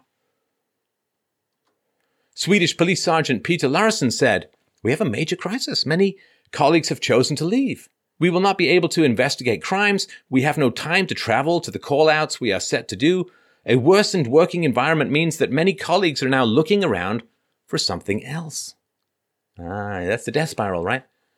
Who wants to be a police officer in these situations where you're under increasing danger, and where, of course, if you're a white police officer and you shoot or act in a self-defensory manner towards a black suspect or whatever it is, well, you could get the full-on Mike Brown treatment, right? You could get the full-on, well, you're just a racist cop and your life gets destroyed. You might get charged with murder. You might get thrown in, in jail. I mean, who knows, right? So you're being called out to very dangerous no-go zone areas. You're being called out to deal with people of a different ethnicity, but you're kind of hamstrung. Of course, that's the whole point. The criminals want to, you know, anytime your particular narrative is in accordance with exactly what the crime gangs want, you might want to take a little bit of look, look-see in your ethical mirror and figure out who you're actually serving. It may not be so much the upstairs values as the downstairs predations. The police sergeant says the violence against us in the police and the paramedics and firefighters has become much worse. We're talking about stone throwing, violence, fires. It has become much worse in recent years. Östra Göinge resident and moderate party politician Patrik Arberg said, we currently have no police presence at all. Our municipal police are sent to Malmö and we are leaving now. We know that crime will increase. Swedish criminology professor Jerzy Sarnecki says, the police's resources are extremely limited, so some cases will be allowed to lie dormant. We have a situation where we have seen a sharp increase in very serious violent crimes. So many of the resources go to those crimes, and then the others will be prioritized. Huh, interesting. Take in hundreds of thousands of people, throw them on welfare, uh, and, and have them consume untold amounts of money. Uh, let's give them education in their own language. Let's deal with their dental issues. Let's give them free healthcare and so on. Strangely enough, we don't seem to have a lot of money left over for the police. Invite a crime-intensive group on average into your country, give them huge amounts of money, take money away from expanding police presence. Huh. Disaster recipe? Let's get together, shall we? Moderate party politician Mikael Cederbratt said, "The situation in our areas of exclusion has deteriorated. The gangs have taken over and the police have had to retreat. Swedish law no longer applies there. It is the responsibility of the state to maintain the law, especially the police, but the police today do not have the numerical ability to maintain public order." Right. Well, of course, um, they do. But the optics won't be very nice, right? Because they'll have to go and, and clean out these no-go zones, and they'll have to deport people, and they'll have to fine people, and they'll have to, you know, there'll be a lot of problems. Appeasement. Europeans never seem to learn that particular lesson, do they? Do we, I suppose, sometimes. The situation in many of these no-go zones has become so dangerous that many political figures have called for the Swedish armed forces to be deployed in an attempt to restore law and order. But don't worry. They're this close to assimilating everyone. This close! This close to cultural enrichment. Boom! I just got enriched all over the wall. Moderate party politician Mikael Cederbratt said, It, it is absolutely necessary to do something because these gangs are like cancerous tumors in our country. And it is urgent. My absolute belief is that we, the nation of Sweden, must declare war on criminal gangs. Or deport people. So, so I don't know. Or, or maybe not, not bring in more of this analogy. On March first, twenty eighteen, the Swedish Crime Prevention Council released a report titled, "Perceptions of the Justice System in Socially Disadvantaged Areas," which tells you it's complete bullshit, because the moment they start using disadvantaged as opposed to really violent and pretty repressive of women and full of lots of people marrying underage cousins, which shows that half of the population in these increasingly lawless areas, approximately five hundred thousand people, believe criminals deter people from calling the police, appearing as witnesses, moving freely and intervening when witnessing criminal activity. It just reminds me of something. Here's a little share. When I was eleven or twelve, a friend of mine and I were standing in front of the apartment building I lived in, in Toronto. And an older guy, probably sixteen or seventeen, taller, pretty big guy, kind of cornered us. He was Palestinian. And he was telling us all about the crime gangs he knew and all of the contacts he knew and all the people he could get killed. I remember saying very clearly, oh, the people I could get killed, I could get this person killed. And I just remember thinking, well, that, that seems a little foreign to me, you know, like foreign to decency. I just remember this really, really vivid incident for me. Uh, I thought I didn't think about it for years, but it's coming back to me now. Respondents also reported fear of repercussions against themselves and their family members for non-compliance with alternative local systems, such as the mosque.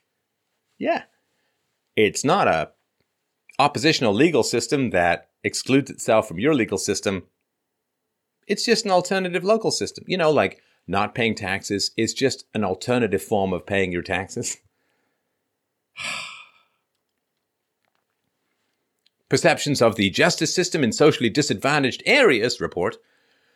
In all of the areas we studied, such close cooperation with the police is perceived as a deviation from the norm, since silence has become an established norm among certain groups of residents.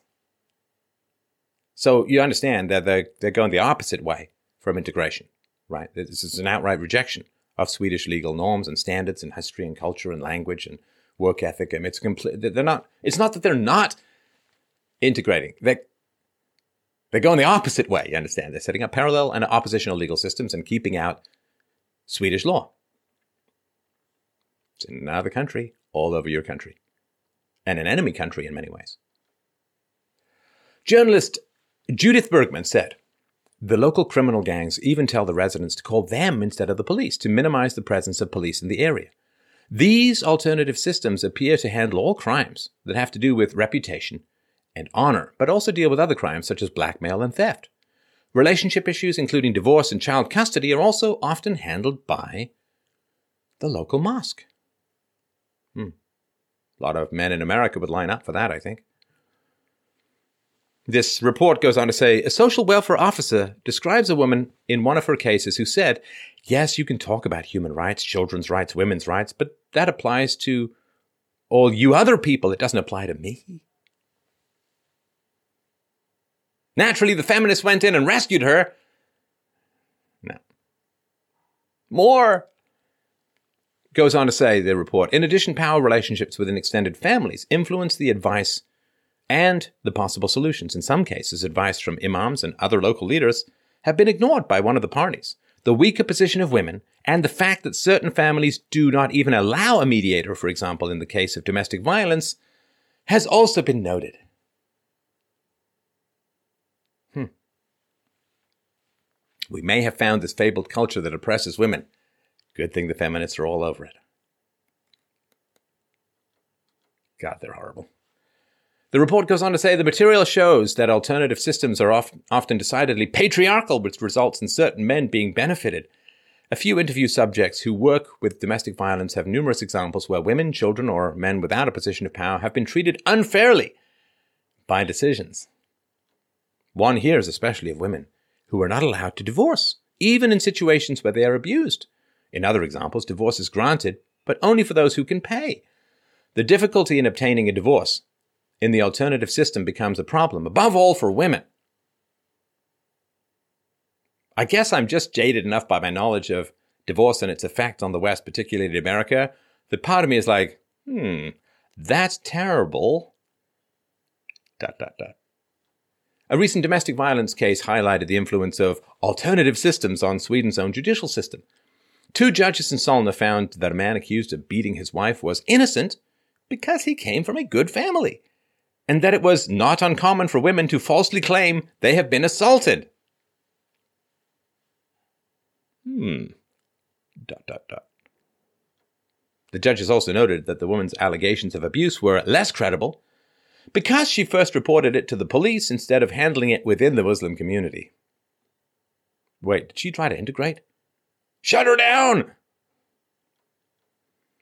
Prosecutor Josephine Dahlqvist said, I did that one all right. I think that you have made a remarkably incorrect assessment of evidence in this goal. You have not applied the evidence assessment rules and principles used in Swedish courts. You have founded the judgment on assumptions and prejudices. It is directly contradictory to what is in Swedish law. Huh. Directly contradictory to what is in Swedish law. So what are you going to do? Oh, big tough government? Throw people in jail for hate crimes, don't you?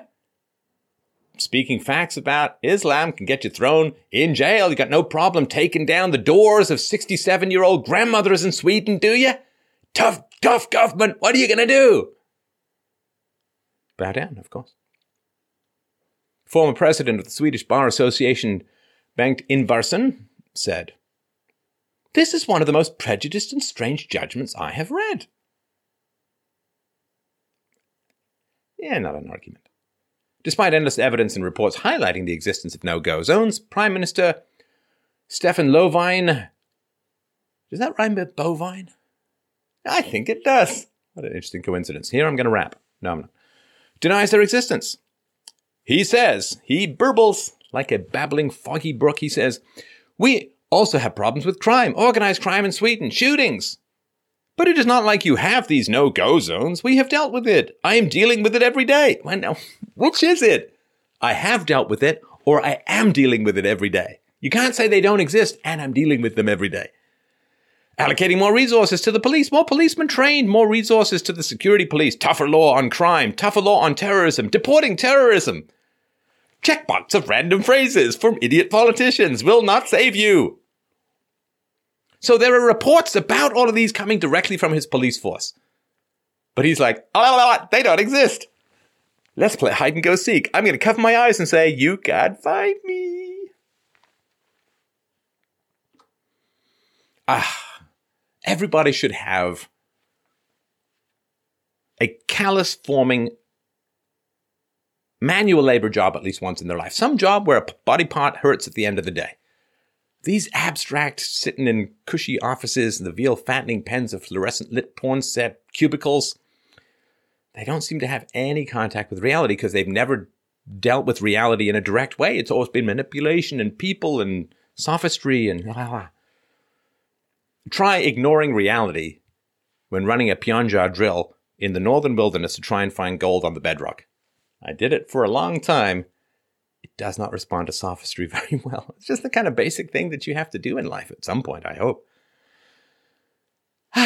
Sweden Democrats leader Jimmie Åkesson said, "The police themselves have confirmed the existence of no-go zones for the entire world to see. The statements of the Prime Minister are nothing short of a classic example of fake news." In March twenty eighteen, Swedish journalist Anna Clara Bankel was confronted, called a damn whore, and told to go away when she attempted to film in the Stockholm no-go zone suburb of Rinkeby. Two years prior, an Australian Channel nine television crew was physically assaulted for filming in the same area.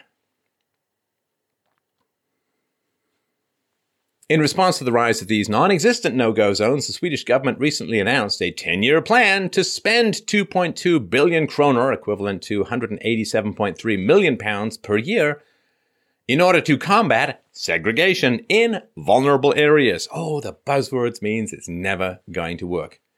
So, the Swedish government is spending on a problem that the Swedish leader is denying. Excellent leadership there, brother. I'm taking that name back. The press release. The strategy aims at reducing the gap in society in the long run and creating a safe Sweden that holds together. In the government's work towards segregation, five priority areas are highlighted: housing, education, the labor market, democracy, and civil society, as well as crime. Notably absent, I would point out, borders, control over your own country, control over your own laws. In addition to this new program, the Swedish government announced an increase in police funding of seven point one billion kroner between twenty eighteen and twenty twenty, a special allotment of fifty-five million kroner over the next two years to fast-track new arrivals to establish themselves in the labor market, and an extra five hundred million kroner for the support of extra services in municipalities and county councils. See, nothing says economic productivity like having to spend millions and millions of kroner to help people get jobs in the first place. In the continuing story of cultural enrichment, that is Sweden's relationship with the third world, Sweden says, would you like welfare money? Would you like freedom? Would you like some chilly temperatures? Would you like loganberries? Would you like meatballs? And in return, well, some of the migrants say, would you like a complete lack of personal boundaries? The cultural enrichment in Sweden has shown up in this way. This year, the organizers of Sweden's largest music festival announced that they would no longer hold the annual event after numerous reports of sexual assaults occurring in twenty sixteen and twenty seventeen. Approximately forty young girls complained of being harassed or abused by foreign men in twenty sixteen, and at least eleven sexual assaults occurred, occurred during the festival in twenty seventeen. Turns out uh, it's actually kind of tough to enforce uh, female boundaries unless you have a willing and compliant male population who wants to respect those boundaries. Because as far as I remember it, from the movies that I've seen, when women are attacked, some of them become ninjas. Actually, no, they just fold and shut down the whole festival. Now, Swedish feminist Emma Kanaikari proposed a solution to the epidemic of sexual assaults at music festivals in twenty seventeen, claiming that she would, quote, start a rock festival by and for women, banning men from attending until they, quote, stop raping. Despite announcing her intentions, well, no such festival has been announced. See, funny story, it turns out that this feminist, rather than complaining and shaming, would actually have to do something uh, in order to make this festival going. So, yeah, that hasn't really occurred.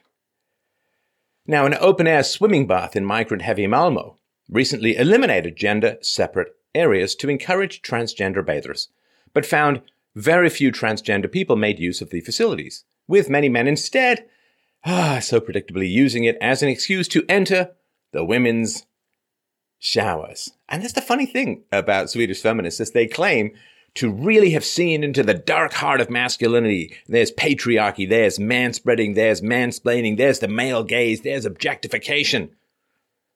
But hey, people from the third world, why don't you come in and shower in the, with the ladies? Because that's totally safe. It really is astounding what a dichotomy and split it is. Well, it's about nagging, not keeping women safe.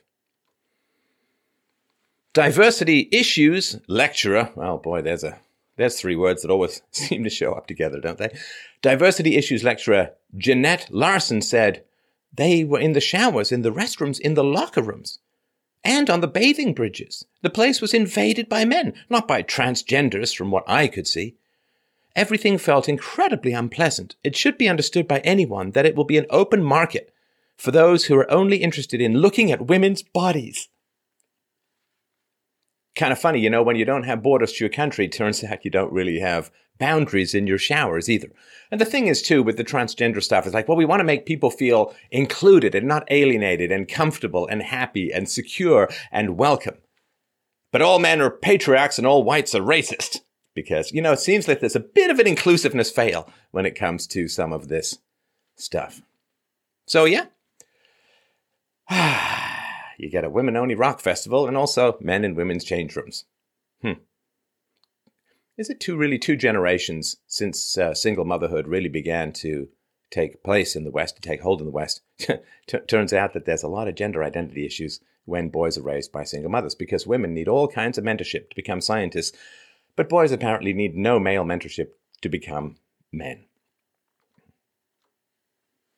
Cultural enrichment continues. Left Party municipality councillor Anna Tham previously backed the proposal and commented that the outcome was, quote, an expression of the patriarchal world we live in, and hoped that gender segregation would not need to be reinstated. You know, when I was younger, when I was uh, an entrepreneur in the software field, I was constantly reminded that hope is not a strategy. So I hope that gender segregation will not need to be reinstated.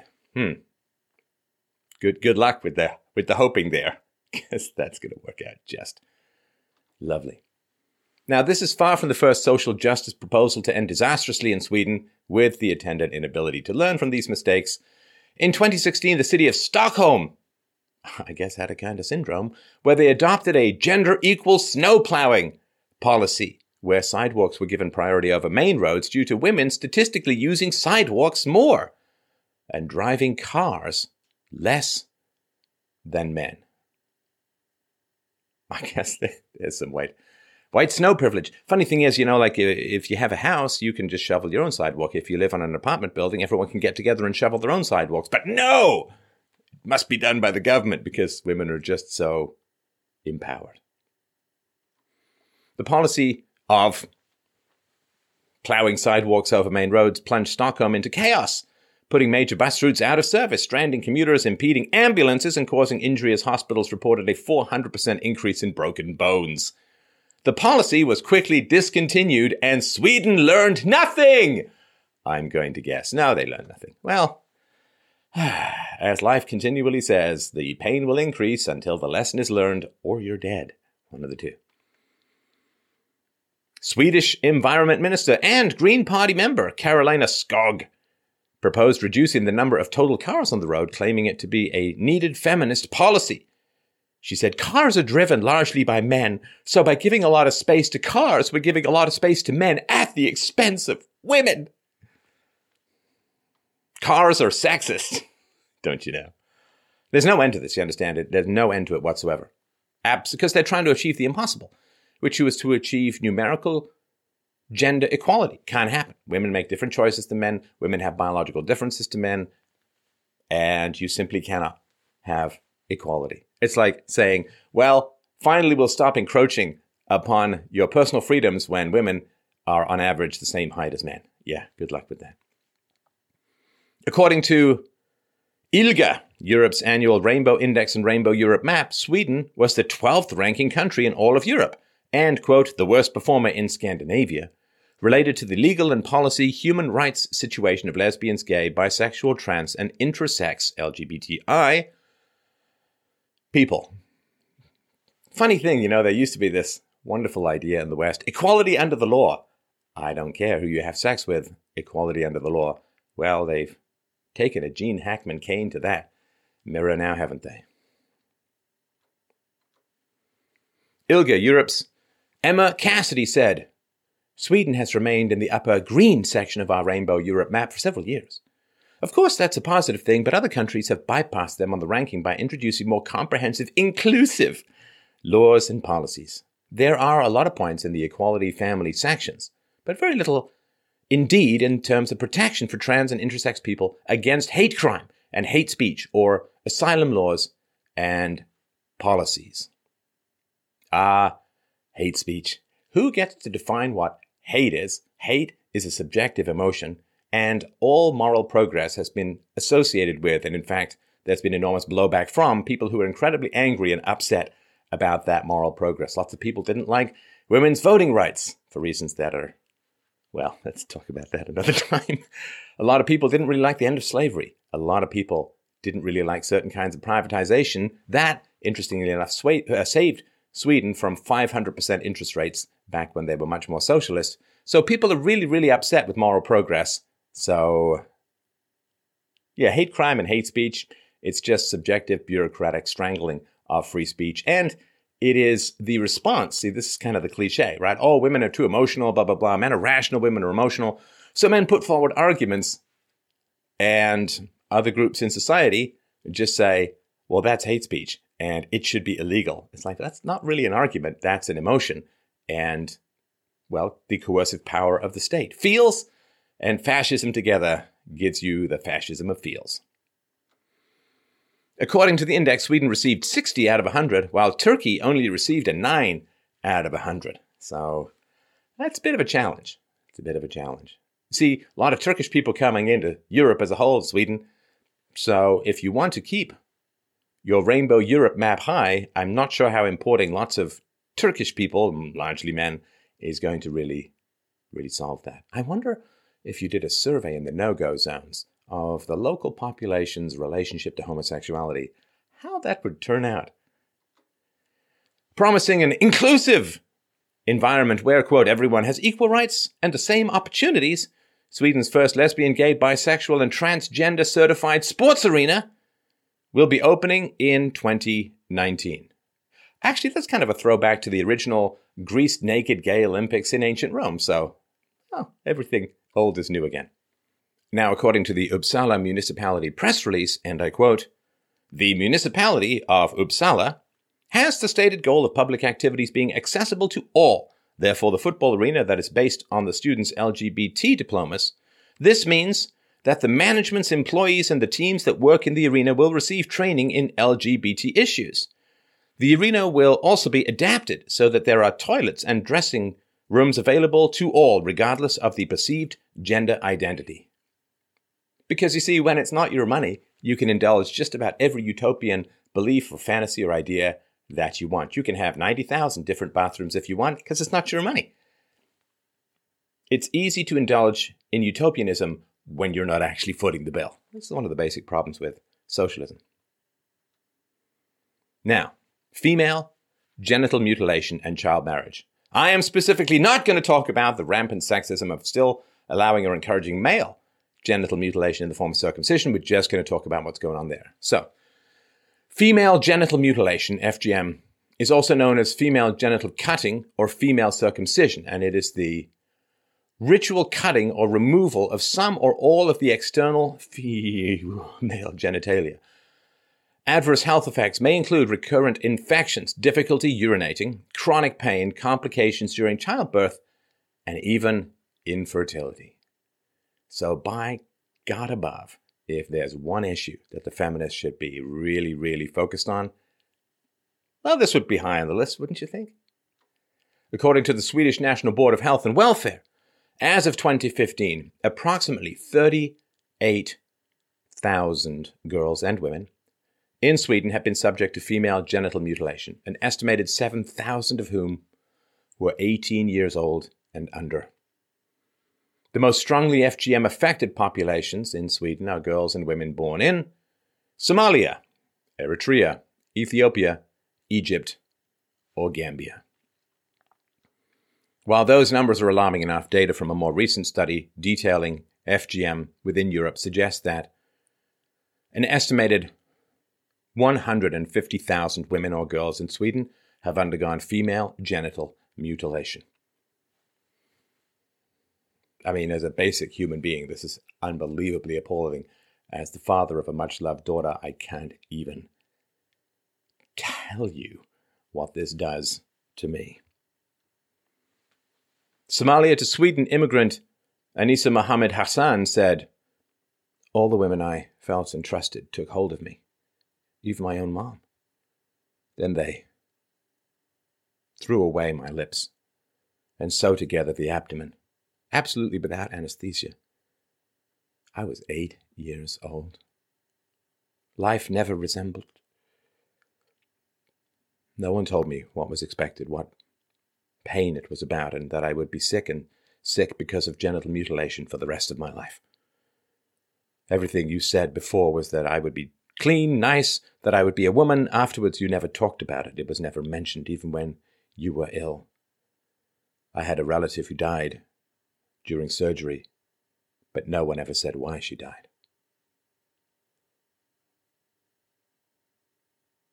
They're sawing off women's genitalia and, as this woman says, throwing away the lips in the garbage. Where is everyone's heart and mind and soul and conscience in this issue? one hundred fifty thousand? You can't find any of these people? Girls and women in Sweden get pelvic exams, don't they? They go to gynecologists at times, don't they? Can't you find any of these people who have received this torture, who are committing this torture? Aren't you supposed to report evidence of a crime if you're in the healthcare profession? Where is your conscience? This cold, man, the left is stone, power, hungry, dopamine addicted. Cold. Sure, little girls have their genitalia half hacked off without anesthesia, but they vote for us, so yay. F G M clinic physician Bita Eshraghi said, "We must dare to ask women we meet from these countries if they have problems and if they are exposed to genital mutilation. There is help getting here in Sweden, and they need to know. Women who come to our reception have big problems. We remove the damaged parts in the lower abdomen area, but there are many more affected women in our society today. Women we have to discover and offer help." I don't really think that mansplaining is the number one issue that really feminists should be focusing on. But they tend to nag men they can bully. The men who they can't bully, they tend to appease. It's, they're either at your feet or at your throat. In March twenty eighteen, the Swedish government released a controversial brochure entitled "Information for Those Who Are Married to a Child," published by the Swedish Board of Health and Immigration. The brochure advised migrants currently married to children that it would be inappropriate for them to live with their underage spouse.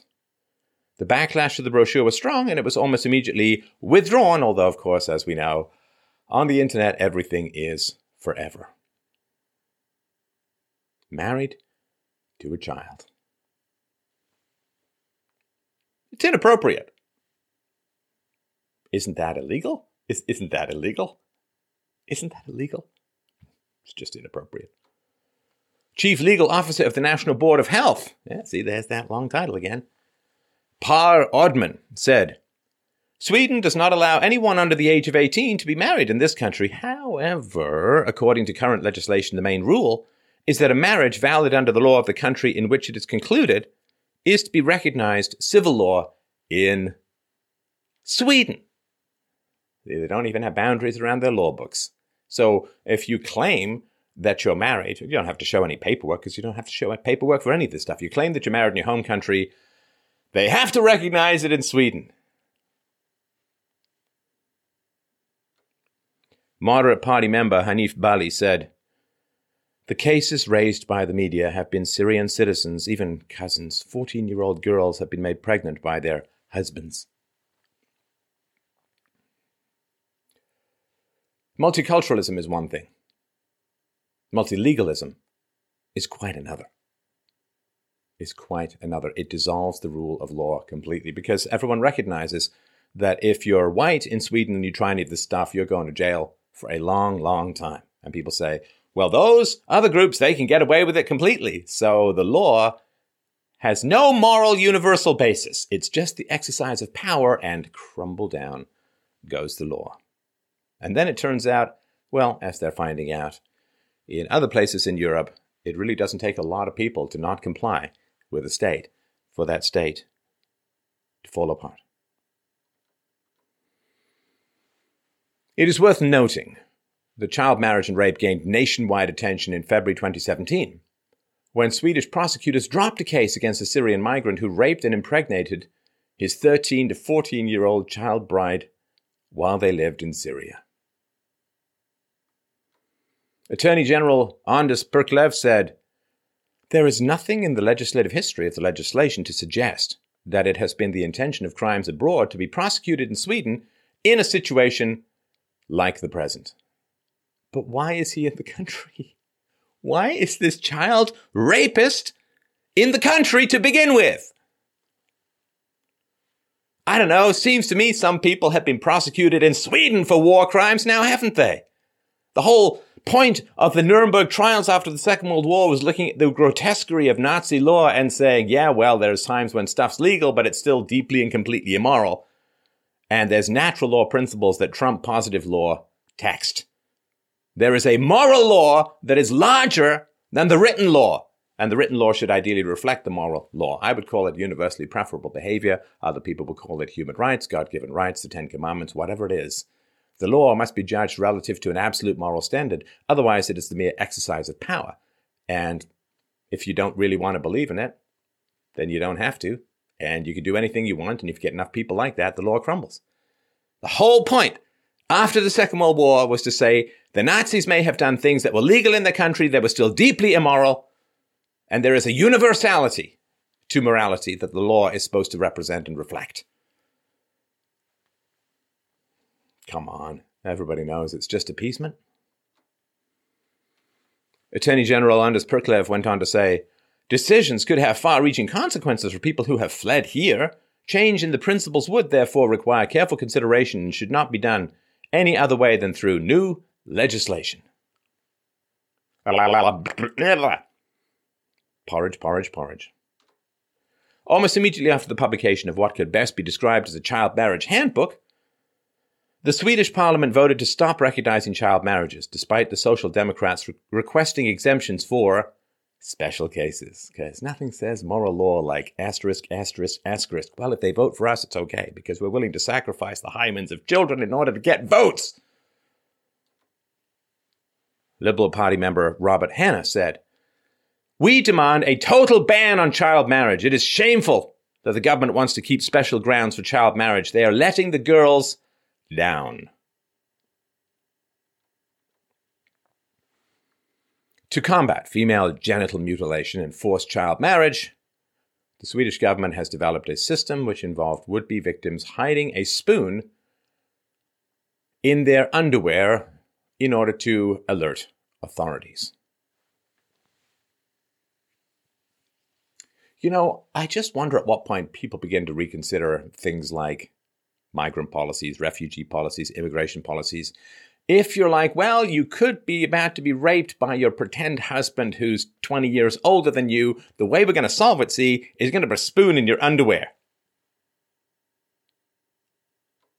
Center for Family Violence Development manager Katarina Idegard, Idegard, sorry, says, "The spoon will trigger metal detectors when you go through security checks. You will be taken aside, and you can then talk to staff in private. It is a last chance to sound the alarm." So you see, they have a secret signal. and they're telling you and everyone else in the girl's family about this secret signal. Because that way, no one will ever check whether any girl has any spoon in her underwear. Oh, my God, the things I have to say in this show. The absolute state of Europe. Of course, they'll just check to see if the girl has a spoon in her underwear. And then if if she does, they'll probably beat her half to death, so she's not going to do it. Your secret signal is out. A May twenty seventeen report estimated that over two hundred forty thousand individuals under twenty-five years old in Sweden were living under the oppressive separatist honor culture that has led to female genital mutilation and forced marriages. And remember, cousin marriage shaves ten plus I Q points off the population. In September twenty seventeen, the Swedish Ministry of Youth and Civil Affairs released a guidebook titled YOMO in Practice as part of an effort to combat the increased prevalence of sexual assaults caused by mass migration. The Sex Guidebook offers instructions on how to speak to newly arrived migrants about gender issues and sexual consent. Because, you know, lots of Swedes who are white, well-versed in Arabic. Lots of people from Somalia, well-versed in Swedish. So they're going to have a very, very productive conversation, as you can imagine. Ah, see, feminists from seventy years ago, you just needed to hand out a pamphlet. You could have avoided all of this patriarchy stuff, and this rape culture would have completely evaporated. It's gone. Oh, man. Youth and Civil Affairs Authority Director General said, "We have seen a great need for young people to get more knowledge and a great need among the adults to get help and support in how to talk about these issues. One of many parts is to argue with young girls and boys about what one can and cannot do." Yeah, because, I mean, there, there's no history in the Middle East whatsoever of rape being used as a weapon of invasion and subjugation. And population displacement never happened, see. Just a misunderstanding. All they need is a pamphlet, you see. Why don't they take these pamphlets and hand them out in the Middle East to end all destructive practices there? Why just keep it contained to Sweden? Because, you see, it's magic. Changes everyone's minds and culture and history irrevocably, immediately. So why are you holding it only in Sweden? Hand these pamphlets out around the world. Solve all these problems. Pamphlets are magic. Rising polygamy in Sweden. In October twenty seventeen, the publicly funded Dutch Liberal Protestant Radio Broadcasting Corporation, or the Pro, published a documentary series entitled Allah in Europe, which featured a Swedish asylum seeker helper defending the practice of polygamy, saying, I'm going to go out on a limb here, I think it's a woman, "What I've learned after my years of working with people from different countries is that you have to be very respectful towards different cultures, because in all cultures there is something better than one's own culture. In the tradition they come from, the woman has to do a lot. They have to serve the man. And it is very difficult. If you have more children, you have to wash, cook, and shop. So there are actually women who tell their men to get a second wife. I can feel like that. We could have a third adult in the family to ease the burden."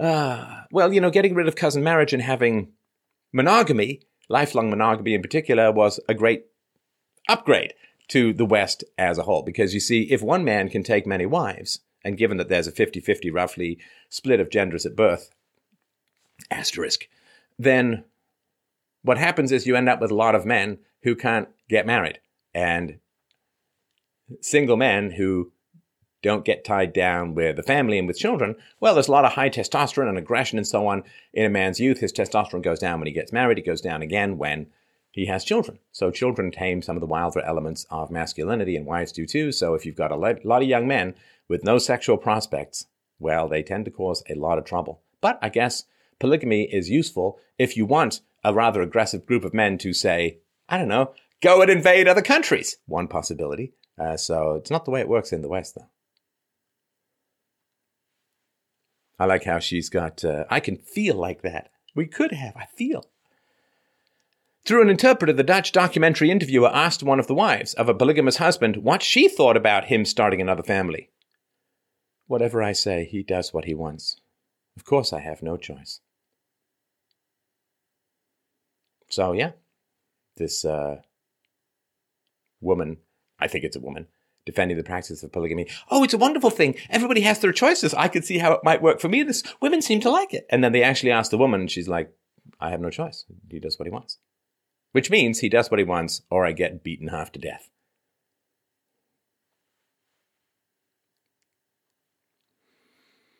The interpreter added, she cannot say anything. That's his choice. He can marry on his own. He says nothing to her. She has nothing to say about it. During the documentary, the Dutch interviewer also commented on polygamous relationships among asylum seekers in Sweden, noting, I feel that an enrichment of the Swedish culture is taking place here. I feel inclusiveness, enrichment, diversity. None of these grab bags of the fascisms of feels are any kind of argument with any kind of evidence whatsoever. The call to prayer. Some Muslims in Sweden want to be able to broadcast public calls to prayer throughout the country. Boy, I remember waking up to that in Morocco in the year nineteen ninety-nine. Whew. Wake up, wake up. Prayer is better than sleep. Firing cannons off the top of the mosque. Islam is not a place for, more, for people who are night people. They have already succeeded in obtaining permission to broadcast public calls to prayer for this in three cities. Bad Kirke, Karlskrona, and Vaxio. Vaxio Muslim Foundation press officer Avdi Islami said, we want to have calls to prayer in more places. There are many Muslims who are Swedish citizens who have the same rights as everyone else.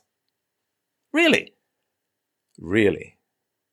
So if people just want to broadcast their particular ideology at massive loudspeakers, through massive loudspeaker systems early in the morning. Everyone has the opportunity to do that. Yeah.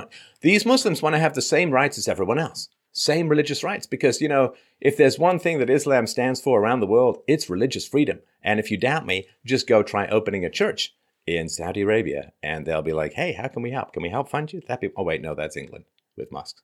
Canada now too, apparently. Imam Ismail Abdu, uh, Abu Halal said, we are just wanting Sweden to allow Muslims in Vaxio to feel even more at home. The Islamic community should be proud of their culture and not feel like they have to hide. I think that allowing the call to prayer is good for integration, and it will provide confirmation of religious freedom. Muslims are not visitors in Vaxio. We live here. Yeah, I don't know. Let's say that you're some alt-right person, and you want to broadcast facts and data about the relationship between immigration and crime. Let's say you can find some.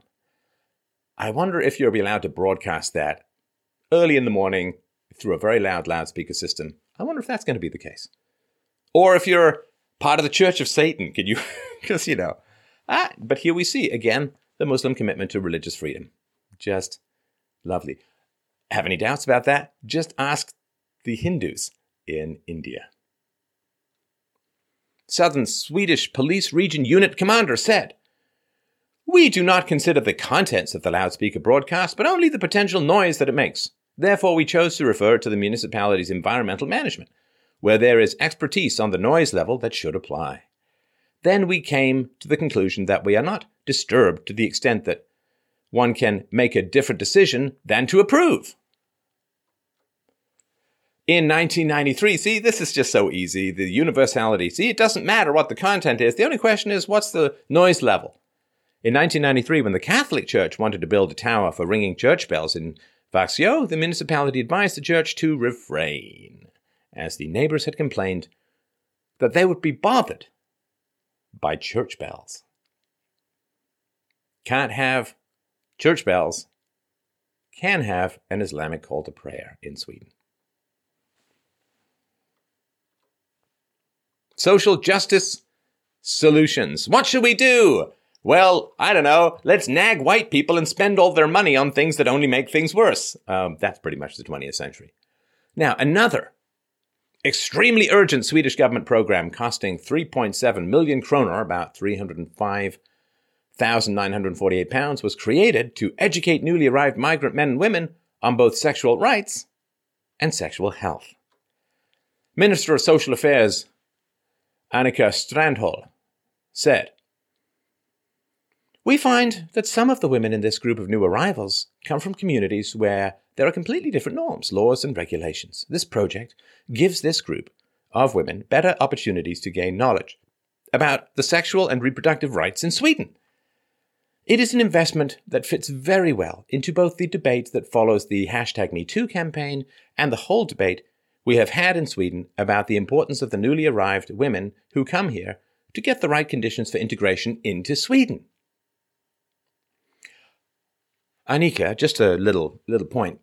If the women have their labias and other parts of their vaginas hacked off without anesthesia and Sweden doesn't do anything about it, I don't think that they really feel that Sweden is going to be protecting them from, say, being beaten by their husbands should they choose to disobey him. Because it seems like the law is parting around these migrants, you know, much like water goes around a very large rock. So, again, I don't think pamphlets are going to solve because, you know, we all on this planet, we don't judge words, we judge deeds. And when you don't even send police into the no-go zones for fear of being stoned, it's a little tough to say, hey, do you, do you feel like integrating anybody? Sociologist Annika Wassberger said, just talking about Swedish values like girls decide themselves over their bodies and have the right to be as sexual as boys probably has no effect. At the moment, it feels like society abandons them. So bye. Here you get some information about how we in Sweden think about equality and democracy. Out and do right. I guess because feminists in the West have nagged men into oblivion, white men into oblivion, I think they think they can do the same to men from Somalia. Pro tip, you, you can't. You can't. The limits of your power will become very, very clear when you have a group of men you can't bully and control. And because there's so much skepticism about what feminism has done in the West, it's not, they want, a lot of them don't want to integrate, of course, because they look at the West and they say, so men really can't get married very easily. They can get divorced and taken to the court, uh, and they can lose more than half of their stuff. They can be tied down to baby jail for up to twenty years. Uh, this is just a complete disaster. Why would we want that? People have to want to integrate with what you've got. It appears that such education is desperately needed, as Sweden saw a record-breaking rise in the number of gonorrhea cases in twenty seventeen, with the rates of the sexually transmitted disease more than tripling the prior year's numbers. No borders to your country, no borders for sexually transmitted diseases. How's education going? Well, the Swedish school system has also been strongly impacted by mass migration, as according to the O E C D's Programme for International Student Assessment, or PISA, survey, Sweden was ranked twenty-eighth out of thirty-four countries in math, twenty-seventh in science, and twenty-seventh in reading. O E C D said the gap between immigrants and native-born remains a challenge. Almost one in two immigrant students, forty-eight percent, perform below the baseline level in math, compared with twenty-two percent for native-born students. Now, please understand, these numbers are way inflated, in my opinion, because there's this, you know, desperate to just pass kids up and not to have disparities between the whites and the non-whites, because then that's evidence of racism and you can get in big trouble. So it's just way inflated. And some of the significant portions of just the Syrian migrants into Europe, two-thirds of them are illiterate even in their own language. So I would not hold my breath for them to learn Swedish quickly anytime soon. In twenty seventeen, the Swedish Expert Group on Public Finance, E S O, reported that migrant children seven years of age and older only had a fifty percent chance of passing through to high school compared to the general pass rate of seventy percent in nineteen ninety-eight. Rinkeby Järva Parental Alliance Chairman Hagi Farah said, they are angry with society. They are entitled to a proper education that can handle future work. But if we do not give society, give a chance to sixteen-year-olds, then he or she breaks away from society, and then there come criminal or evil forces. See, this is the idea. Crime is a function of poverty. Crime is a function of ignorance. No, no, no, no. We must peel this out of our brain. as a fantasy that is pulling us like a pterodactyl off the cliff of prehistory. It is low I Q that produces dysfunction. It is not poverty that produces dysfunction. Poverty is also produced by low I Q. An estimated two hundred seventy thousand Swedish schoolchildren are receiving part of their education in their mother tongue language, and in May twenty eighteen, a Swedish school in Vingåkers municipality was reported for teaching migrant children the Koran. See, you're not supposed to teach religious texts in Sweden. You can broadcast the Islamic call to prayer, not church bells, but you're not allowed to teach religious texts. And what is the price of all of this? What is the cost of all of this? Nobody knows. Nobody gets any direct bills. So again, you can indulge in all the utopian fantasies you want when you're playing with other people's imaginary money, right? There's four levels of care when it comes to spending. You have the most care when you're spending for something you want, something you're going to use using your own money. Second level of care is you're spending for someone else using your own money. Third level of care, well, carelessness is you are buying other people's stuff. Or you're buying yourself stuff with other people's money. Least care is you're buying other people's stuff with other people's money. So, I mean, this is just bleeding dry, all of the accumulated wealth of eight hundred years in decades, if that. Unnamed Vingåkers municipality school director said about this teaching of the Quran, if it occurs, then it must immediately cease. It is completely unacceptable. We do not give room for prayer or special stu- studies of the Quran. If it occurs, it must be stopped immediately. According to an April twenty eighteen survey of Swedish municipalities, approximately seventy percent of schools have installed security cameras and hired additional security guards to deal with the rising violence brought on due to mass migration. A survey of seven hundred teachers found that thirteen percent had been threatened by students and nine percent were the victim of student-teacher violence. And that to me, is that's a shocking statistic, almost one in ten. So... What is what is going on? I assume that that's underreported as well because people probably don't want to be seen as racist even in, in a survey. Student-teacher violence. Now, these are about eighty percent. It's down a little bit from a while ago, but there's about eighty percent of these teachers are women. And Middle Eastern respect for female authority may not be quite as high as Western or white respect for that. So... yeah, one in ten almost have been the victim of student-teacher violence. You know what I think? Oh, you know what I think? Sweden, I think it's time for another pamphlet. That's all I'm going to say. Ombudsman's Teachers Association head Sabina Belanius said, "It's abusive discrimination, psychological and physical violence. I have a colleague that tried to separate a brawl, but he got his knee knocked out and today lives on cortisone injections. It's terrible. There are teachers who do not want to come back and teachers who have to continue to teach these children, though they have been exposed to threats and violence." And you've probably seen these pictures online of the children, migrant children in Sweden, you know, these guys who are like six foot two with full beards and, you know, sitting around awkwardly in little tables. I mean, it's crazy. And this, of course, is the same as the police. So if you're facing this kind of violence, this kind of hatred, hostility, conflict, and so on, and you're largely powerless to protect children being bullied by migrants, well, what happens? Well, if you have any choice, if you have any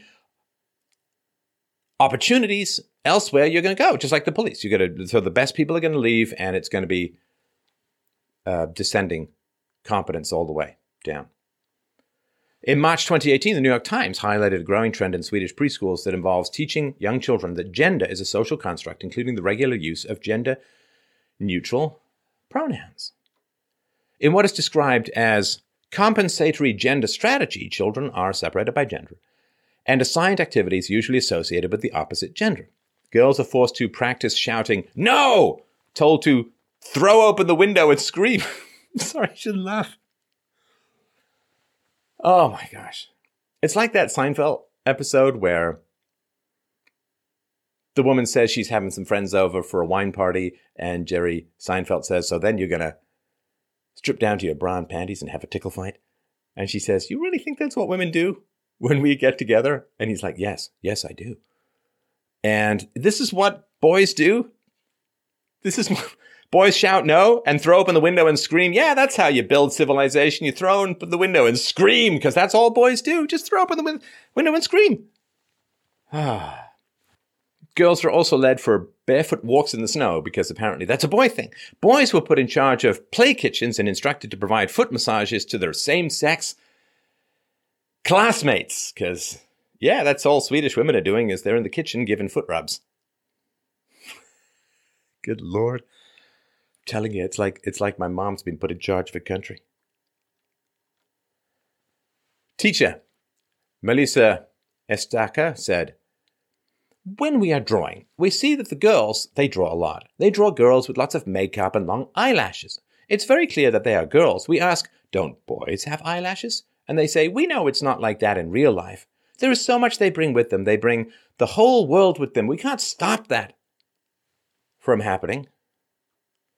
According to the New York Times, in nineteen eighty-eight, Sweden added new language to its national curriculum, requiring that all preschools counteract traditional gender roles and gender patterns, and encourage children to explore outside the limitations of stereotyped gender roles. They haven't really done much to reduce the prevalence of women in teaching, though, because women like those jobs. You know, summers off and professional development days. You don't really have to work that long after you get the hang of it, and early retirements and union protection, and you can't be fired. Yeah, women like those jobs, so there's no need for gender equity there, right? See, gender equity is only for the things that women want, not for the things One, not, for, not for the things women want to give up. That would be crazy. Humboldt's University Center for Transdisciplinary Gender Studies professor Lan Hornscheidt said, Sweden is really the pioneer. No other country has made such an effort to break down gender barriers among children. Gender theory journalist and equal opportunity expert Ingmar Jens said, we tried to do that to educate boys in what girls already knew and vice versa. They said we were indoctrinating the kids. I say we're always indoctrinating kids. Bringing them up is indoctrination. Crucifixion's too good for them. See, this is, everything is environmental. There's nothing innate, no difference, no evolution between boys and girls. No reason why boys would have slightly different mindsets than girls. Nothing. It's all environmental. Everything is environmental. It's this magic soil hypothesis. It's the same thing that happens with migration. You can make boys into girls. You can make girls into boys. You can make third worlders into Swedes. Everything's just environmental, and everything's malleable, and nobody's got any identity, and there's never been anything that's developed that's hardened into human nature. It's the same fantasy that goes on. We can have human beings who don't have any thirst for profit, who don't have any thirst for efficiency, who don't have any thirst for the accumulation of resources. It's crazy. And of course, they know that it's not environmental. They know that it's not environmental. Because you see, if you are not on the left and you want to go join some organization that's overwhelmingly leftist, like the media, like academia, like schools, and so on, if you want to go and jo- they'll say, no, you can't come in here. No, you can't. They have a very strict border for anyone who's not on the left around leftist-dominated and, and gripped institutions. They got very, very clear, fiery modes of ostracism and rejection. And they're open about that. They, they've been very clear about that, at least in American university. They've openly said, I'm not going to hire somebody who's a conservative, somebody who's on the right, somebody who's not a leftist. But why? Because you see, everything's environmental. You can reprogram anyone any way you want. They already speak your language. They have a similar history. Just change them. But they don't want, they won't let conservatives into their institutions because they feel helpless to change those people. So they just keep them out. But you can bring someone from the Middle East and program them like that. And again, the parents aren't choosing.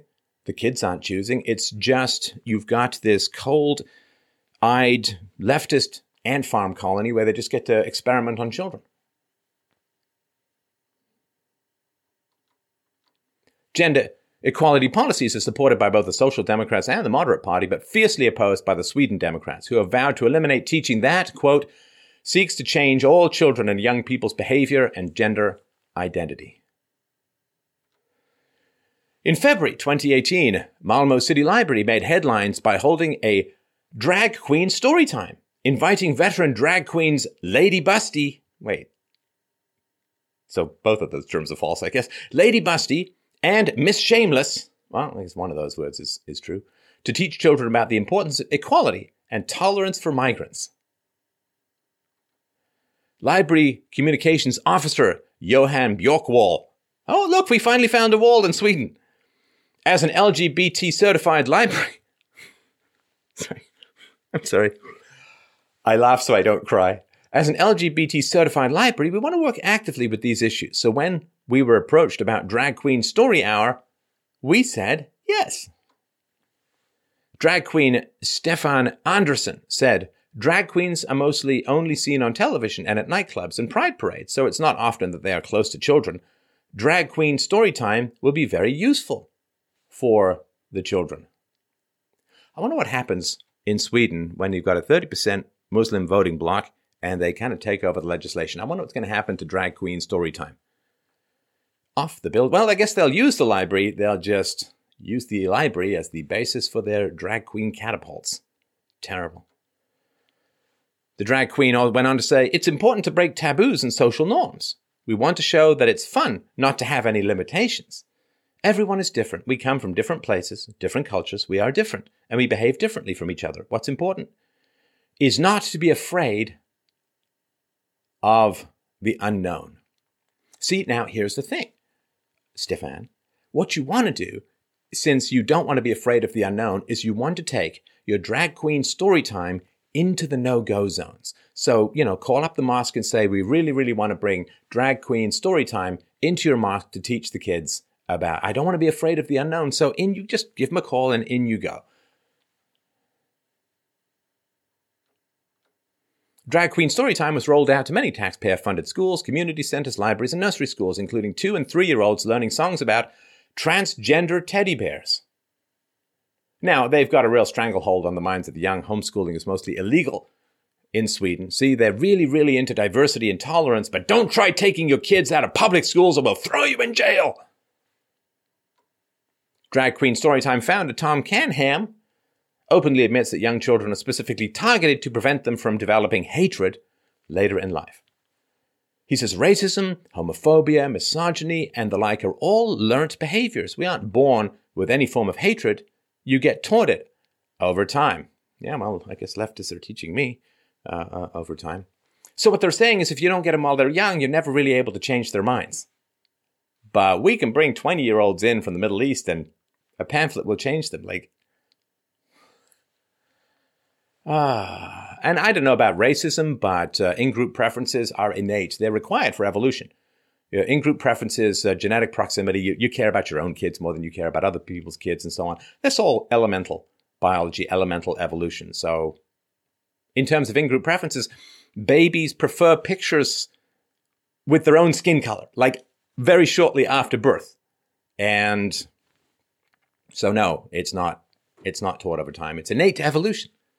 The evolution and biology and racial I Q differences very much go against this everything's environmental, as do the leftists themselves, who never try to reform others but simply suppress them, right? Just hand out a pamphlet to conservatives, they'll completely change into being leftists, right? Because pamphlets are magic.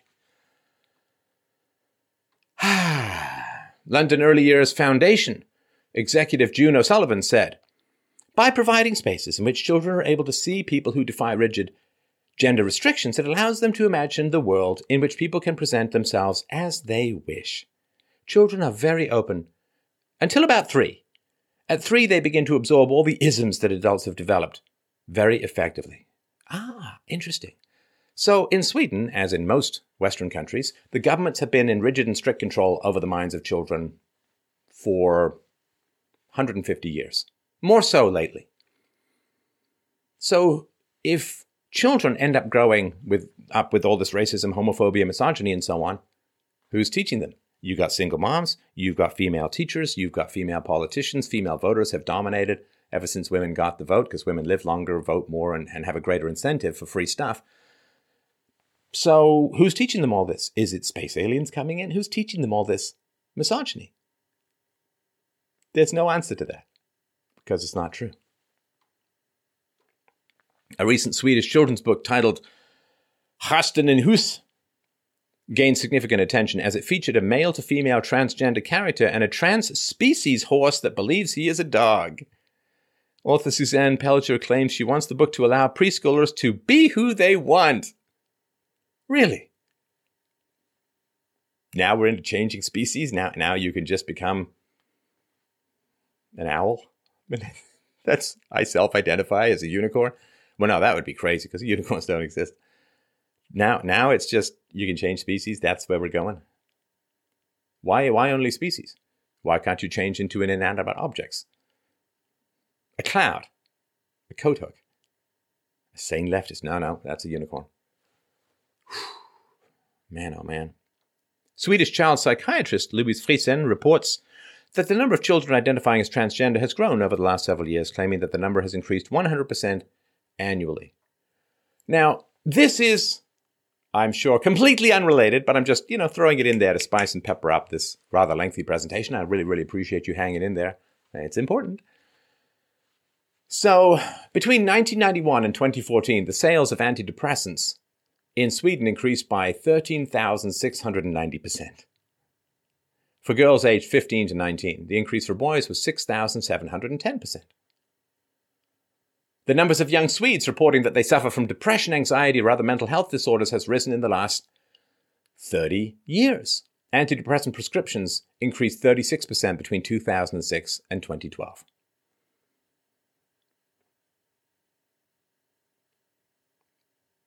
So, now people say, well, you know, we're just becoming more aware of these issues. How do you know? How do you know Sweden isn't an asylum that turns sane people crazy? It at least is an option that should be examined just a smidge, I would say. These programs and the increased prevalence of children identifying as transgender coincide with the Swedish parliament voting to investigate implementing a third neutral gender for government documents. Centre Party spokesman Ola Johansson said, "We have been fighting for quite some time now. Looking around Europe, Germany has introduced this already, and it is sad that we are quite far behind. For the people it concerns, it's a huge question. For transsexuals, for example, there's an incredibly high proportion of mental ill health. And if you can minimize it, it's great. While more programs are designed to increase acceptance, less accepting practices are also gaining a strong foothold. In June twenty eighteen, Swedish newspaper Posten conducted a review of preschools in migrant-heavy areas and found schools willing to enforce children wearing Islamic veils if their parents demanded it. See, really, really into inclusiveness and diversity and different ways of thinking. But if you educate your kids outside of government indoctrination camps, we'll throw you in jail. Yeah, I can taste the diversity, and it pretty much tastes like cordite." Swedish Education Minister. So this is the top, man. This is the top. Swedish Education Minister Gustaf Fridolin said, "There is still some uncertainty about these issues. Several of the examples in your review are clear crimes against the school's value base. You should never end up in a situation where the school compromises children's rights. Clothing is an individual expression, and the school cannot exert such control over either young or older students. It is not the task of the school, and everyone who works at school should know that." Right. Islamic veils, just a piece of clothing. You know, it's like a hat. Oh, yeah. I wonder what happens if you wear a MAGA hat to a Swedish school. Huh. I wonder. I wonder. So, what's the economic impact? Well, as of May twenty eighteen, three hundred thirty-eight thousand people were registered as unemployed with the Swedish Public Employment Service. Reports suggest one hundred thirty-eight thousand native-born individuals were unemployed, or three point five percent of the total, compared with two hundred thousand unemployed foreign-born people, or twenty point two percent, almost six hundred percent higher. Now, I assume in Sweden to be registered as unemployed, you have to be actively looking for work, so this doesn't count all the others who are not even looking for work.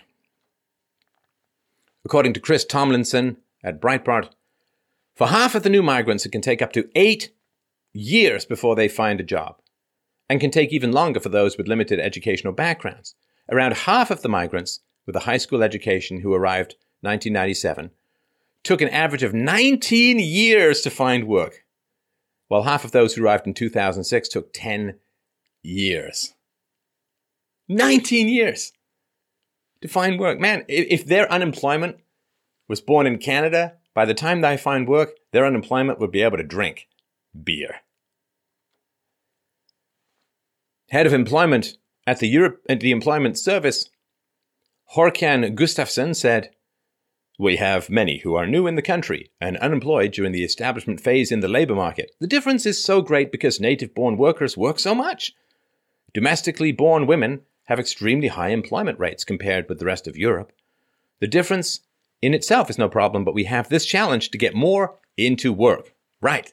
See, the Swedish women are going to get educated, and then they're going to go get jobs, and then they're going to work like crazy, and they end up not really having any children. You see, that's kind of important. The migrant women are home being impregnated on the Swedish taxpayer's dime and pumping out lots of kids. And where does that math leave you? Well, we looked at that earlier. National Institute of Economic Research, Director of Forecasting,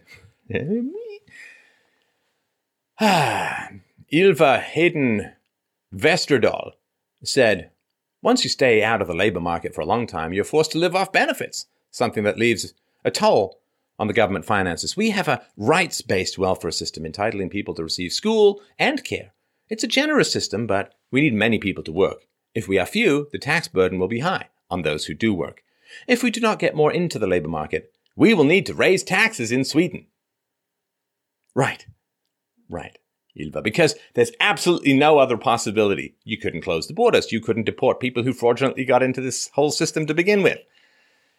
Ah, only chance, only thing to do is raise taxes. All we can do. There's no other conceivable possibilities. A survey of two hundred forty-four Swedish municipalities showed that twenty-three were providing welfare benefits to migrants whose asylum applications were denied and other illegal aliens. Yeah, I'm sure they haven't been threatened at all. Not a bit. In many cases, municipalities classified the welfare benefits as emergency funds, which obscured the benefits on paper. Yeah. So, yeah, you continue to pay people who are in your country illegally, staying in your country illegally. People respond to incentives. What do you think is going to happen? Moderate party leader Ulf Kristersson said, "I think it's a problem that we are not clear in Sweden. It cannot be that social assistance is provided for a longer period of time as if you had the right to stay." Well, they don't want riots. They don't want car burnings. They don't want Parisian-style flames. I mean, in twenty sixteen, Stockholm University Associate Professor Jan Tullberg conservatively estimated that the total lifetime cost of Sweden's twenty fifteen migrant policy could reach three hundred, sorry, five hundred eighty-three billion kronor, or approximately forty-eight point three billion pounds. Now, that's one year. One year's migrant policy. five hundred eighty-three billion kroner. I'm sure he came up with it by just looking at the numbers, typing in five hundred eighty-three, and then just resting his forehead on the zero key until he felt better, which was probably never. And this is why they don't ask people. This is why they don't ask you whether you want mass migration from the third world. And this is why nobody gets a bill. Everyone can indulge their sentimentality and their hopes and their wouldn't it be nice if and, and indulge their rage against people who disagree with them. Nobody's paying any bills. This is all made up money. Well, nobody's paying bills that they've been asked to pay. Who would who would choose all of this? Who? This calculation only accounts for the lifetime costs of twenty fifteen migration policy, which would be enough to fund fourteen years of Sweden's defense budget. I think defense should be in quotes. Amounting to an average cost per migrant of three million kroner, or approx- approximately two hundred forty-eight thousand pounds. What is that, four or five hundred thousand dollars? Per migrant. Per migrant. Just in twenty fifteen. And this is why I say to the libertarians who are like, well, aren't you for free migration? This isn't free migration. This isn't free migration. This isn't just people crossing borders. This is people being forced to fund their replacements. It's called digging your own grave. Now, in tech fields, right, if you're going to get replaced by some uh, a third world H one B visa applicant, uh, you have to train them being forced to dig your own grave. This is not, it's a government program. Massive trial. Who would, Who would want to pay this? Who would want to pay this? Well, you get a no-go zone, you get increased crime, women feel unsafe, you got to shut down your music festivals, your kids are going to get attacked, your teachers are going to get attacked, it's going to be a massive disaster, you're going to get a call to prayer, God awful early in the morning, blasting you out of sleep. Oh, and also, just for one year, we're going to bill you two hundred forty-eight thousand pounds or three million krona per applicant. Who would say yes to that? I mean, when governments are in control of currency or governments are in control of spending, governments can borrow ad infinitum. It's subsidized insanity, free madness. In December twenty seventeen, the local authorities and county council, S K L, announced that the welfare costs would increase faster than possible revenue from taxation, costs brought about by mass migration. The agency claimed that the forty-seven billion krona, or approximately four point one billion pounds, gap between tax revenues and welfare costs would need to be made up by outright tax increases or through raising the retirement age. Yeah. Only two choices: force people to work more or force people to pay more. Because deportation or merit-based are not words apparently that exist in the Swedish language. Well, and of course, it's the young who'll pay the taxes and the boomers who are retiring, and they won't want to mess with the boomers because the boomers will vote you to Mars. Swedish socialist, but I repeat myself, Swedish Socialist Party Finance Minister Magdalena Andersson also discussed the possible necessity of raising the retirement age to offset increased welfare costs. Looking at those who start working at thirty, there should be opportunities to work longer than sixty-five. Well, I mean, I'm... I can agree with that to some degree, but shouldn't ever be legislated by the government. In March twenty eighteen, National Institute of Economic Research, K I head, Urban Hansen Bruswitz, warned that the quality of social services were at risk due to mass migration. We are facing some years of demographic challenge, which makes me a little worried that the municipalities may be forced to raise taxes. Do you see this kind of weird passivity? We're just facing it. It's just happening. We have to deal with this. It's like, these are all the results of choices that can all be unmade. In May twenty eighteen, Blacking County Administration Integration Councillor Lena Eckroth discussed the impact of mass migration on the local municipalities. There are homes. I need to find shelter over the heads of those who come here. Then we have schooling in the form of finding it difficult to find teachers and premises. So that we have enough. Then there is health and especially dental care that has seen an increased pressure. The mental health of the lone children has deteriorated, and in the research, in the reports, it is said that there is a major drug problem in this group. That's something we need to look at, whether that's right or not. Yeah, you can look at it. It's this drama. Everybody, like, what, what do people want this drama for? Don't you have jobs and children of your own race? With this drama, we're going to save the world and bring everyone in, fix everyone and fix everything, and help the kids and... I remember how the Muslim world took all of the European refugees during the Second World War. That was great. Ah, of course we have to turn to Swedish hate crimes. In response to rising anti-Semitism, huh? Anti-Semitism in Sweden. Bring three quarter of a million Muslims into your country. And there's anti-Semitism. Now, of course, everyone says, well, this is a problem with Nazism. But, I mean... there are no Nazis of any consequence in Europe or in North America or just about anywhere else, I guess, except in very remote Argentine graveyards. And so anti-Semitism. Same thing in France. A lot of Jews are fleeing France. Just look up the traditional relationship or the historical relationship between Islam and Judaism. It's not brain surgery. It's not a mystery. So Culture Minister Alice Bah Kuhnke accounted that fifteen million kroner, equivalent to one point four million euros, has been set aside for government education projects related to Nazi crimes against Jews and other groups. Nazism and racism, she said, he said, sorry, no, she, Nazism and racism are growing and spreading. We are therefore launching this investment so that more youth can be equipped with the knowledge to tackle the anti-democratic forces that are growing in Sweden. I don't think it's Nazism, guys. I really don't think it's Nazism.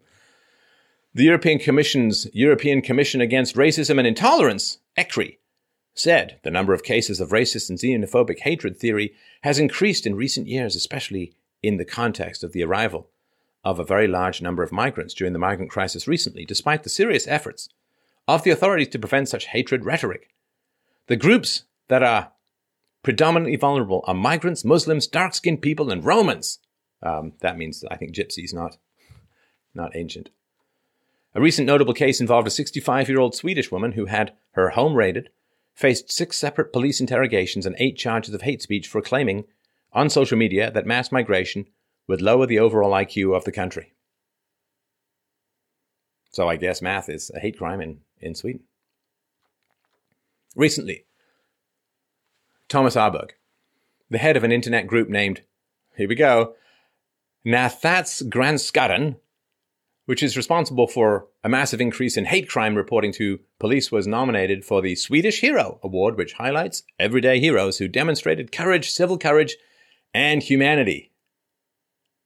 Yeah, because nothing spells moral courage like reporting free speech to the police. What a hero.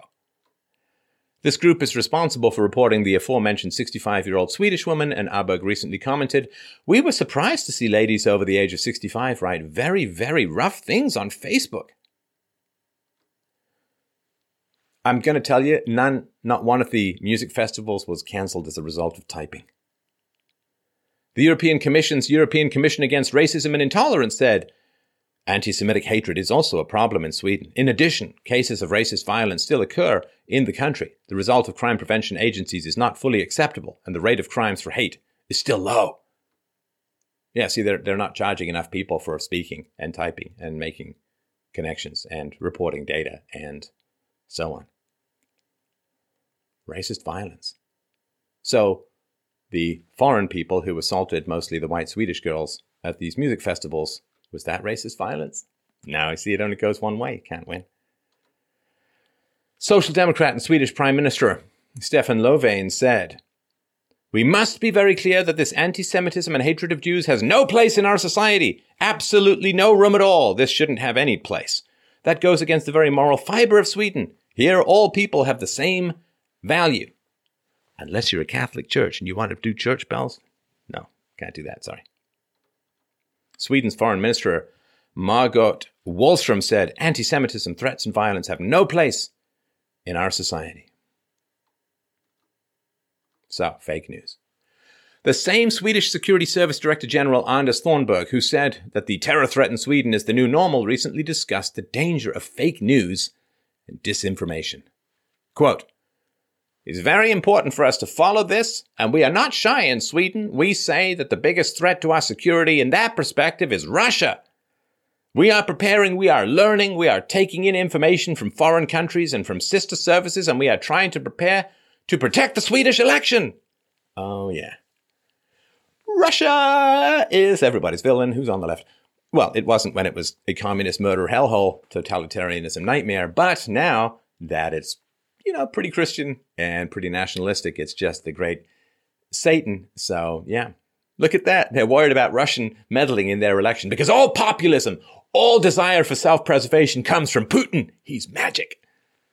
And, of course, they are preparing for the inevitable cry of Russia hacked our election if the leftists lose. I mean, that's they're just preparing the soil for that. They saw it work in America to a large degree, so... So, yeah, remember, keeping the integrity of elections is very, very, very important. In October twenty seventeen, the Swedish government granted thirteen point five million kronor, or one point two million pounds, to four mainstream media outlets to combat fake news prior to the upcoming national elections. Because, boy, if there's one thing governments are good at, is making sure that no propaganda ever reaches the population as a whole. Sweden. Civil Contingency Secretariat Head of Global Analysis and Monitoring, Mikael Cederbratt, said, "What we are doing is looking at what information could affect the well-being of our population, the functionality of our society, or could affect negatively our fundamental values, freedom of speech, democracy, and individual rights." I'm sorry.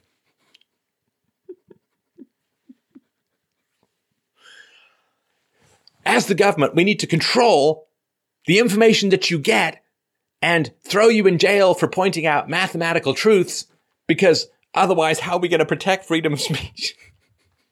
Oh, my God. It's, I tell you, I mean, I have one little inconsistency in, in, in some philosophical argument. It just drives me crazy. It's like a splinter under my nail. These people just contradiction, irrationality, anti-empiricism. They just sail along. Ah, iron bar, meat pretzel. In March twenty eighteen, the Swedish government announced plans for representatives to meet with Google, Facebook, and other internet companies in an effort to combat online anonymity, as well as increase censorship. Yeah, anonymity is really a, a, a terrible thing, apparently, because how, how, how are they going to find you and punish you for talking? Minister for Housing and Digitization. All right, I guess they just reached into the hat and pulled out two things. He's Minister of uh, Frisbee and Sewage. Peter Eriksson said, so far it has been too easy to be able to say anything on the internet. The troll accounts that exist today, as well as in Sweden, must end. You have to point out to the big platforms and tell them, you have a responsibility. You have to clean up and get rid of this.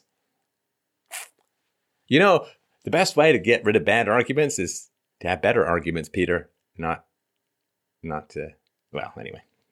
Well, it's a confession. He doesn't have better arguments. Swedish Justice Minister Morgan Johansson said, I think that in any case, we must increase the pressure on the internet giants. They allow the unlawful material to remain. Then we will not have it.